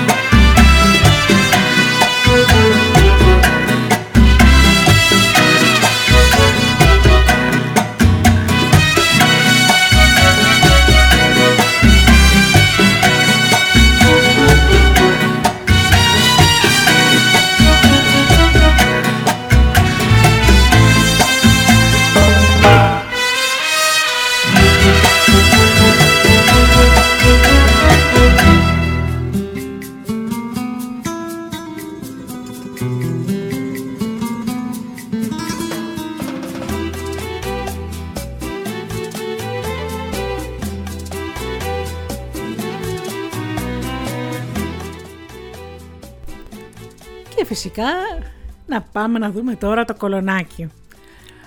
Όμως το κολονάκι βούιζε. Μα ποια είναι, άγνωστη. Φαίνεται πολύ πλούσια, όσο γι' αυτό βέβαια. Την είδατε κυρία Χαζημαύρου; Πολύ λίγο. Φαίνεται πάρα πολύ εξαντρίκ και τρέποζε. Πάντως την περιβάλλει κάποιο μυστήριο. Είναι ένας μήνας τώρα που έπιασε ολόκληρο τον τρίτο όροφο της Οκέλας και ωστόσο είναι μια γυναίκα μόνη. Έχει φοβερό τουπέ, μια τεράστια κούρσα, πολλούς υπηρέτες και ένα πικινουά χαριτωμένο. Φαίνεται βαθύπλουτη και ήρθε μάλλον απ' έξω. Την είδε προχτές την ώρα που έμπαινε στην κούρσα της ανάμεσα σε παράταξη 4-5 υπηρετών που υποκλήθηκαν μπροστά την σαν επίκοη του Σουλτάνου. Λέει η κυρία Χατζημαύρου και ξεροκαταπίνει η κυρία Κιτσομήτρου. Στα υγρά της χίλια διαγράφεται ένα βιασμένο ηρωνικό χαμόγελο. Παίρνει το κρυσταλλένιο ποτήρι με τα βράτη κρινοδάχτυλα και πίνει λίγο. Τα αυτιά της είναι τεντωμένα. Η κυρία Χατζηζήση ξέρει περισσότερα. Ήρθε από τις Ινδίες. Ναι, πριν από ένα μήνα. Αλήθεια, πού το μάθετε. Μου τα είπε η κυρία Τζιρομίτη, που έμαθε λεπτομέρειες από την κυρία Κοστούλα, που τη συνάντησε προ ημερών του Τωτού. Έκανε ένα εξαιρετικό χτένισμα. Τον ίδρυσε τον καημένο. Πόβ, τον υποχρέωσε να αλλάξει τρεις φορές το χτενισμά της, ώσπου να πετύχει κάτι του γούστου της. Είναι πολύ περίεργο τύπος, σημειώστε. Σε όλο το διάστημα που χτενιζόταν, δύο υπηρέτες κρατούσαν το πεκινοά της, που της χάρισε, λέει, ο βασιλεύ των ιδιών. Ανοίγουν τα στοματάκια. Σαν πλόγκ, παγόλε. Γουρλώνουν τα ματάκια. Ο ίδιος ο Ντεβασιλεύ, προσωπικός. Τρέμουν τα χεράκια. Και ποιος το από αυτό, η κυρία Τζιρομίτη. Συγκίνηση. Ο ίδιος ο Αντιβασιλεύ. Απρέμιντη. Ορδός Πατριάρχου Ιωακήμ. Στο σπίτι της κυρίας Χατζημαύρου από τις συμπαθέστερες κυρίες τους καθώ πρέπει κύκλους. Τα σουαρέ τη κάνουν πάντα εντύπωση και ο τύπος μνημονεύει συχνά το όνομά της στη στήλη της ζωής της ανώτερης τάξης. Όλα κομψά, όλα αισθητικά. Τα έπεπλα, οι άνθρωποι, τα κρίσταλα, η μουσική, τα φώτα, η κοζερή. Χορεύει η πρώτη νεότη, η δεύτερη νεότη παίζει bridge, η τρίτη πίνει το ούζο της και μπαβαρδάρει. Πλησιάζει η κυρία Λεπούδη. Λέτε για τη Μαντάμ Σουζή. Σουζή, την κυρία του επάνω. Ακριβώς. Σουζή τι λένε, νομίζω. Ξέρετε τίποτα για αυτήν; Αν ήξερε τίποτα η κυρία Λεπούδη, Μα ήταν τίποτα που να μην ήξερε. Επαγγελματίο δημοσιογράφος δεν θα ήταν τόσο καλά καταποτοπισμένος πάνω στο ρεπορτάζ της ημέρας, όσο θαυμάσια ενημερωμένη ήταν και η αξιότιμα κυρία Λεπούδη, πάνω σε όλε τι αριστερά προσωπικές υποθέσεις των ανθρώπων του κύκλου της. Αρκετά νέα, μάλλον άσχημη, πολύ έξυπνη.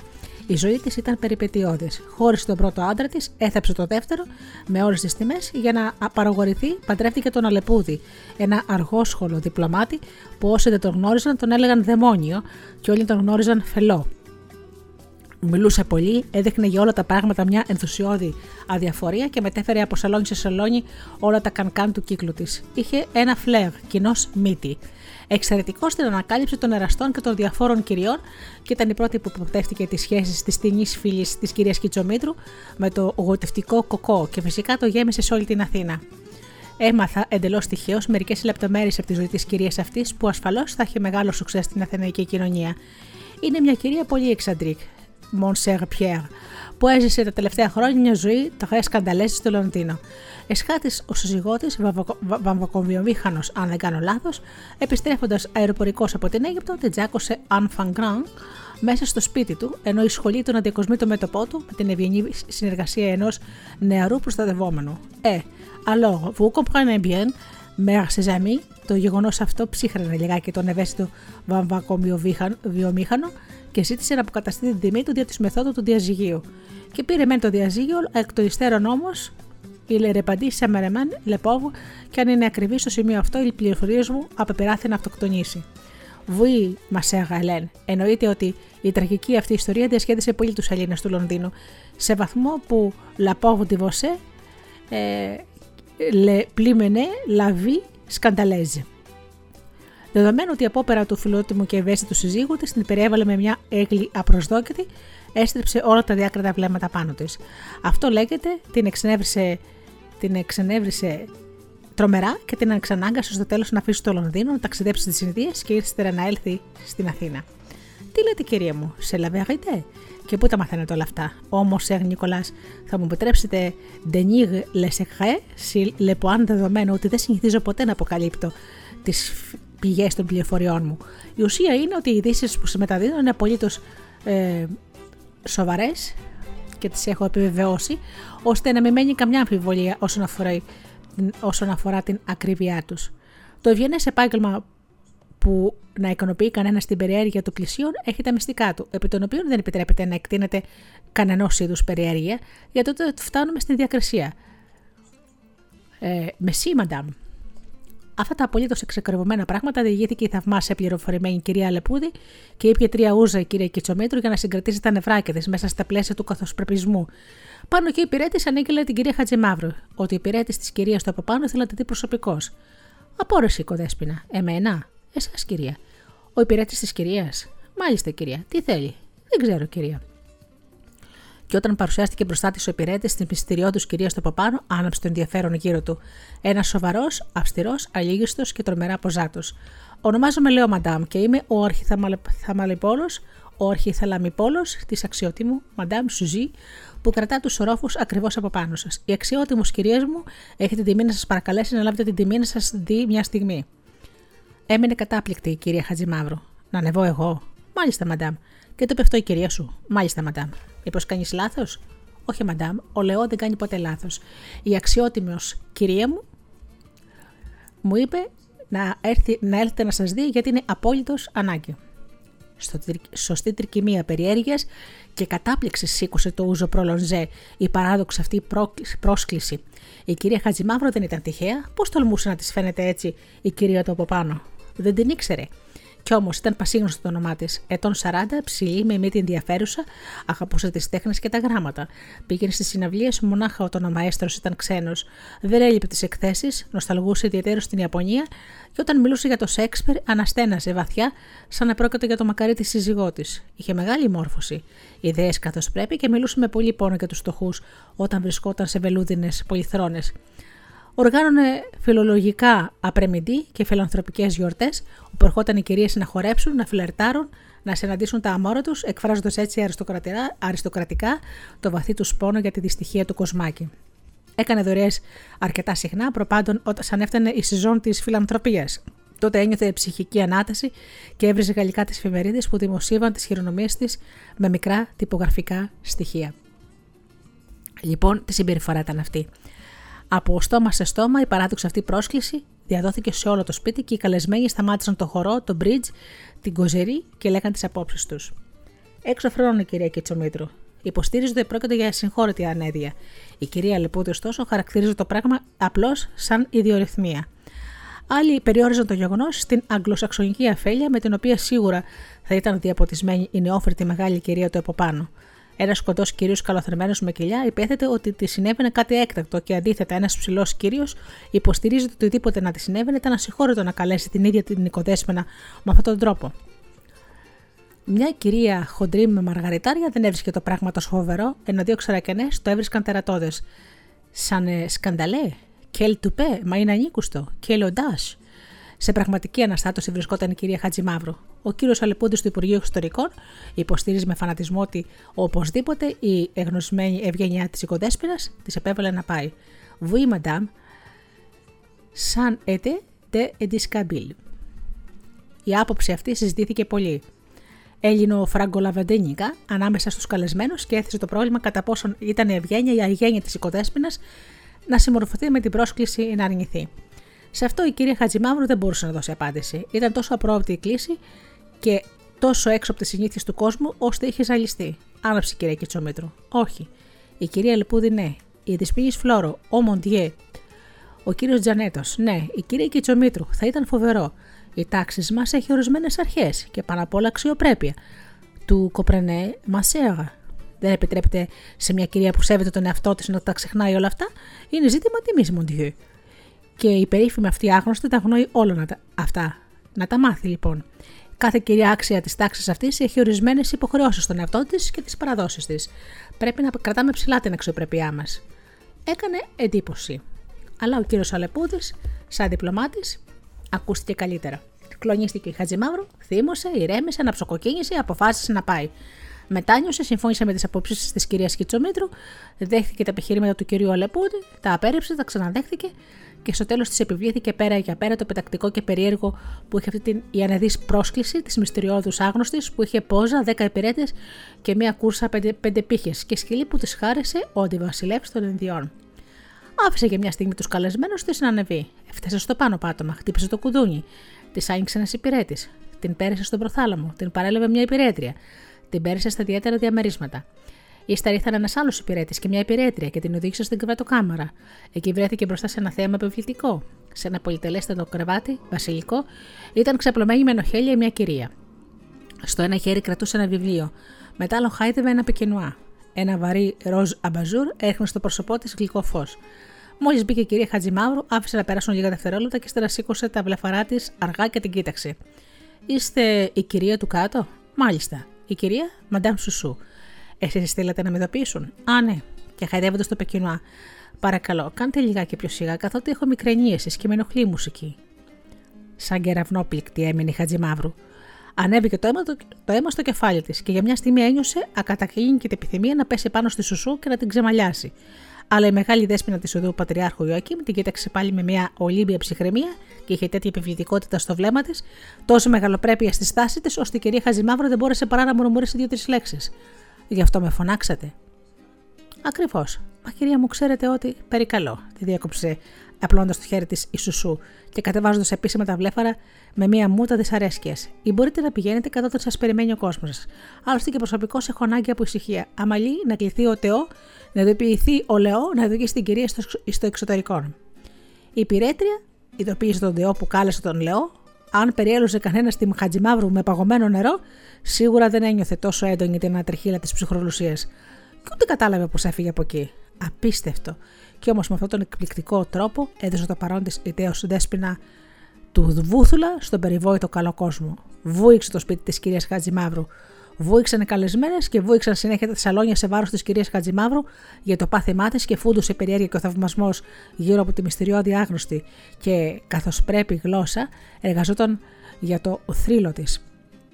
Από τότε όταν την έβλεπαν στις θηρευευτικές παρελάσεις, στα κοσμικά κέντρα, στα κονσέρτα, στις εκθέσεις και τα πλούσια γουναρικά της με το κεφάλι στους εθέρες, τα φασεμάν στο ένα χέρι και το πικενουά στο άλλο, έμενα με το στόμα ανοιχτό μπροστά στο θρηλυκό του πέτης. Εσύ όμως, αναγνώστη μου που ξέρεις καλά τι σημαίνει η Μαντάμ Σουσού, για τίποτα δεν είχες να απορρίσει. Η υπομονή σου συνιστώ μονάχα για να παρακολουθήσεις τα κατορθώματά της στη νέα αυτή σπουδαιότατη φάση της ζωής της, τότε που πολυκατομμυρούχα πια έφτασε εκεί όπου την καλούσαν τα μεγάλα πεπρωμένα της.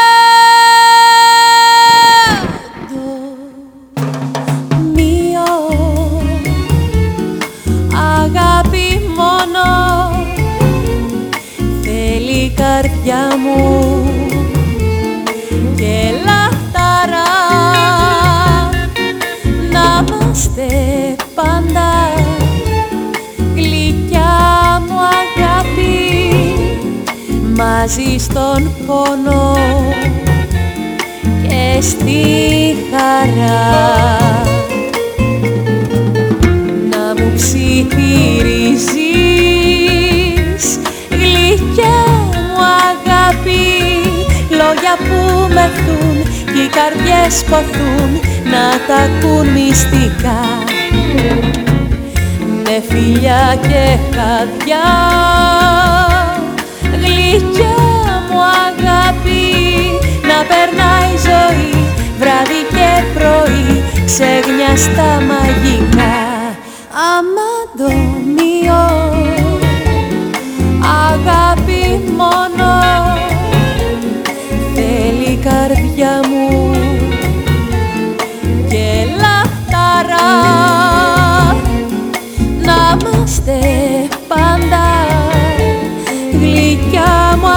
αγάπη μαζί στον πόνο και στη χαρά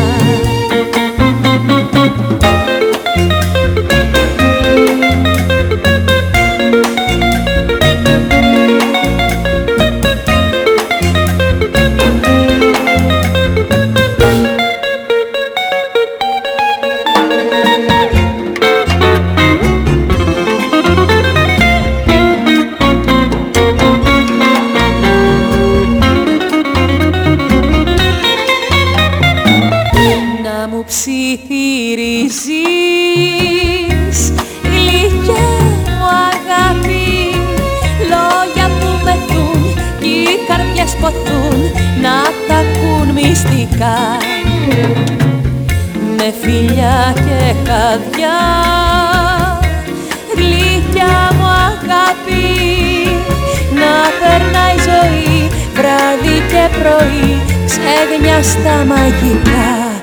Αμαντομιό αγάπη μόνο. Θέλει καρδιά μου.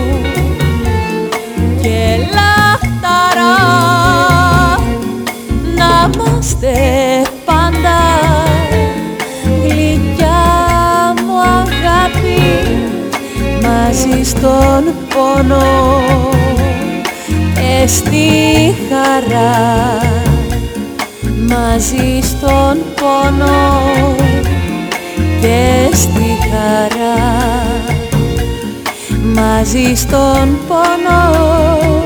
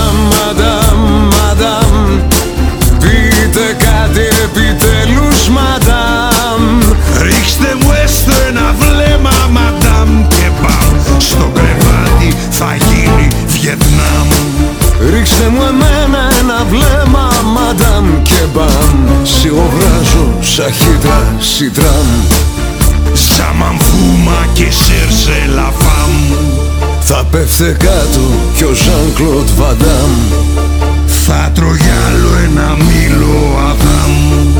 Κοκκινίζω σαν να με ημάμ Σας γουστάρω.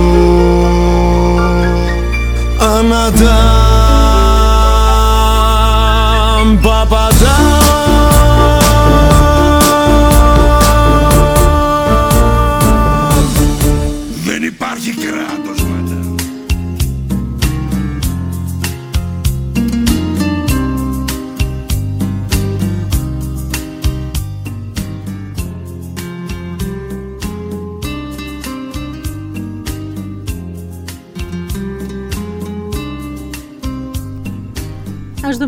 δούμε λοιπόν και μια επίσκεψη του αξιότιμου Μινάκα Νταγκουζινού.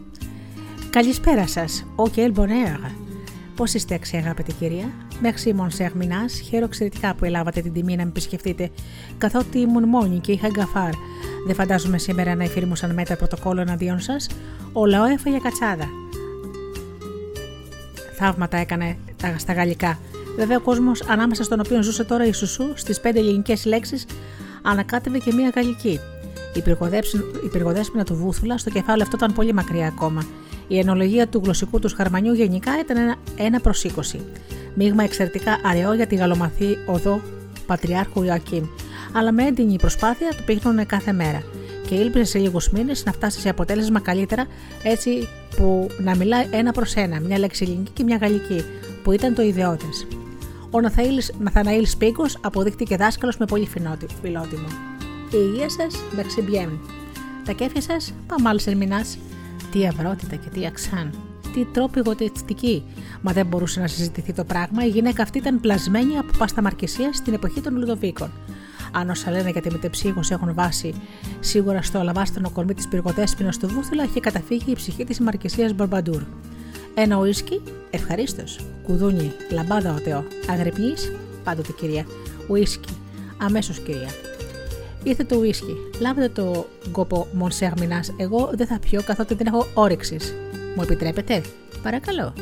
Όρεξη. Μπαρντών, είπατε δεν έχω όρεξη. Είναι αιτιατική. Δεν έχω όρεξη, έπρεπε να πείτε. Βεβαίως, μαντάμ, το πράγμα δεν έχει σημασία. Όλες οι λέξεις στα χείλη μιας γοητευτικής κυρίας είναι γοητευτικές. Επειδή όμως μου δώσατε το θάρρος, μα βουή, βουή, να μου λέτε πάντοτε τα αιτιατικά, παρακαλώ, Μονσέρ Μου αρέσουν. Συχνά τη διόρθωνε ο κατακοζενό και έξυπνη στο βάθος όπου ήταν η Σουσού, δεχόταν τις διορθώσεις και δεν έπεφτε στα ίδια σφάλματα, είχε αφάνταστη αντίληψη σε κάτι τέτοια. Γι' αυτό και η αναπροσαρμογή της στην καινούργια της ζωή έπαιρνε μέρα με τη μέρα διαστάσεις θαύματος. Άλλωστε, η διδασκαλία που του έκανε ο Μινάς ήταν τεχνικότατη. Φρόντιζε πάντα να, παρεμβαίνει, να παρεμβαίνει με μεγάλη διακριτικότητα και μεγάλη φινέτσα, ώστε να μην θίγει ποτέ την ευαισθησία της γυναίκας αυτής που δεν το είχε σε τίποτα αν πειραζόταν να το πετάξει άξανα με τις κλωτσιές από τα μέγαρά της. Γι' αυτό όχι μονάχα ε, την οργή της δεν προκαλούσε ποτέ, αλλά και κέρδιζε μέρα με τη μέρα περισσότερο την εκτίμηση και τη συμπάθειά της.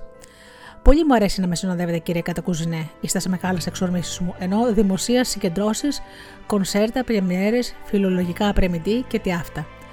Φυσικά μόνο στα αριστοκρατικά, όπου το εισιτήριο είναι πολύ ακριβό, να μην μπαίνει ο λαοτζίκο και ο καθένας άντε άντε.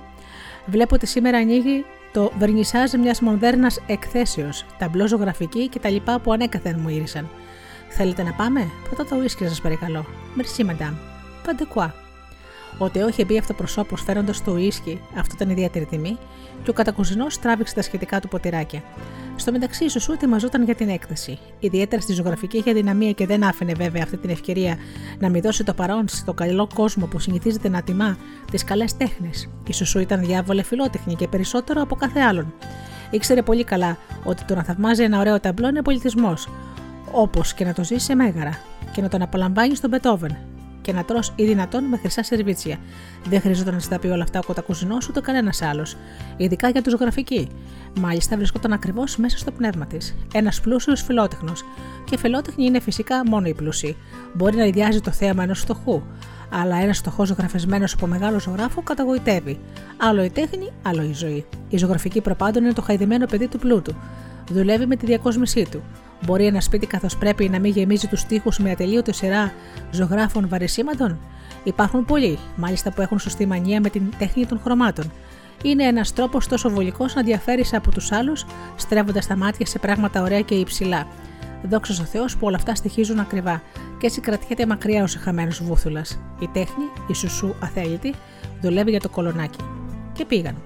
Και όταν μπήκαν στην αίθουσα οι φιλότεχνοι κύριοι και κυρίες, άφησαν τα ταμπλό και τους κοιτούσαν. Τη σουσού δηλαδή. Ο κατακοσνό όπως ήταν και πιο κοντός έσβηνε μπροστά της. Άλλο το καθένας έσβηνε μπροστά στο ανάστημα, στο ύφο, στον αέρα και στη θορυβόρη πανηγυρική εμφάνιση της Θεός στην πυργοδέσπινα στο βούθουλα. Ψήθυρος απλώθηκε σε ολόκληρη τη σάλα, και όλων τα μάτια ήταν καρφωμένα πάνω της, και ούτε γύρισε να δει κανέναν η μεγάλη κυρία. Κεφάλι ψηλά, χρυσά φασαμέν, τα έβγαλε με σφέλτη κίνηση από το τσαντάκι της και αφού έριξε μια ματιά στα μερικά ταμπλό, γύρισε στο μηνά. Σας αρέσουν Μονσέα, Πώς έκανε ο Μινά. Βλέπω ότι μερικά είναι καλά. Όχι δας, να άξανα το το δω. Αυτό. Και ίσως σου άδειξε το ταμπλό με το φασαμέν τη, σε μια κίνηση συγκαταβατικής ανοχής. Κάτι, κάτι πάει και έρχεται. Αν και ο ζωηρός χρωματισμός μου δίνει τα νεύρα. Θυμάμαι εκεί στο Λονδίνο μια φορά ήταν, είτε στο Παρίσι, αν δεν κάνω λάθος, ένα ζωγράφο που έφτιαχνε τι ωραία πράγματα. Σου ερχόταν να τα αγοράσεις όλα, να μην χορταίνει να τα βλέπεις. Ο κατοκουζινό ανησύχησε. Σταμάτησε και άφησε τη Σουσού να προχωρήσει μόνη της. Πολλές κυρίες και κύριοι εξακολουθούσαν να την παρακολουθούν με την άκρη του ματιού. Άλλοι με θαυμασμό, άλλοι με ηρωνία. Ακούστηκε μέσα στην αίθουσα και κάποιο γέλιο δυνατό, αλλά δεν εξακριβώθηκε ποτέ αν ήταν για την ιδιόρυθμη κυρία. Στο μεταξύ εκείνη κοιτούσε τα ταμπλό, αλλά τα προσπερνούσε. Σε άλλα στεκόταν με ενδιαφέρον και σε άλλα ξύνγιζε τα μούτρα της.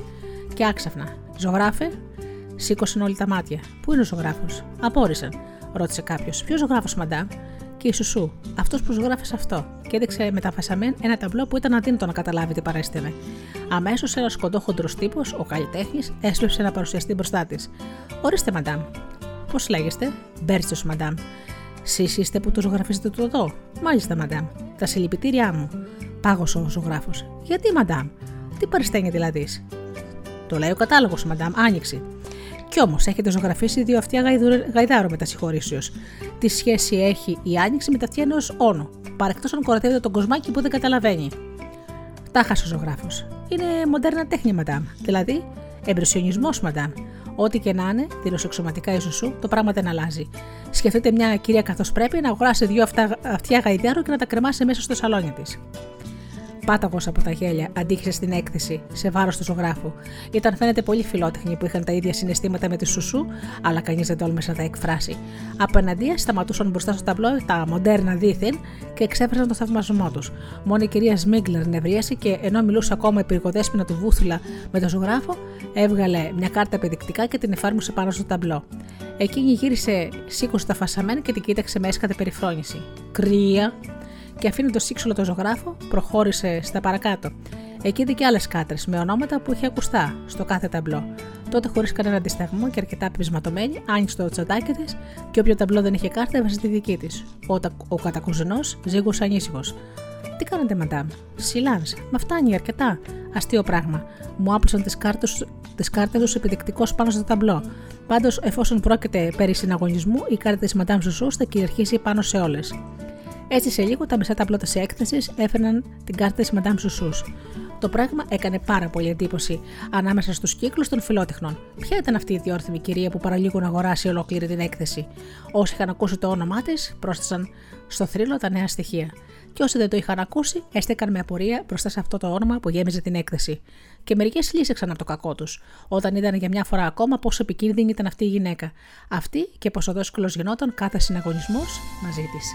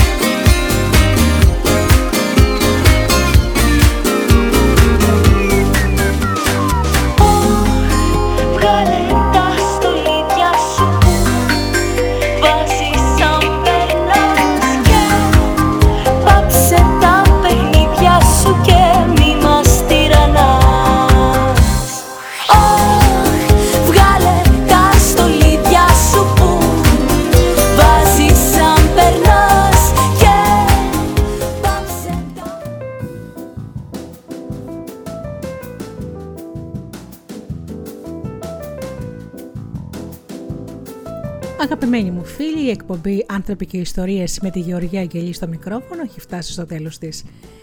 Σήμερα λοιπόν σας ε, διάβαζα αποσπάσματα από το χιουμοριστικό μυθιστόρεμα του Δημήτρη Ψαθά, η Μαντάμ Σουσού, ιστορικό έργο που έχει προσφέρει η γέλιο εδώ και πάρα πολλά χρόνια και τότε που πεζόταν στην τηλεόραση αλλά και τώρα έχουν γίνει πρόσφατα παραστάσεις με τη Μαντάμ Σουσού. Θρηλυκή και χαριτωμένη, μόλις στην διοτροπία. Ένας εξαίρετος τύπος. Αυτά λοιπόν αγαπημένοι μου φίλοι, σας εύχομαι καλό βράδυ και να θυμάστε πάντα να αγαπάτε τον άνθρωπο που βλέπετε κάθε μέρα στον καθρέφτη. Γεια σας.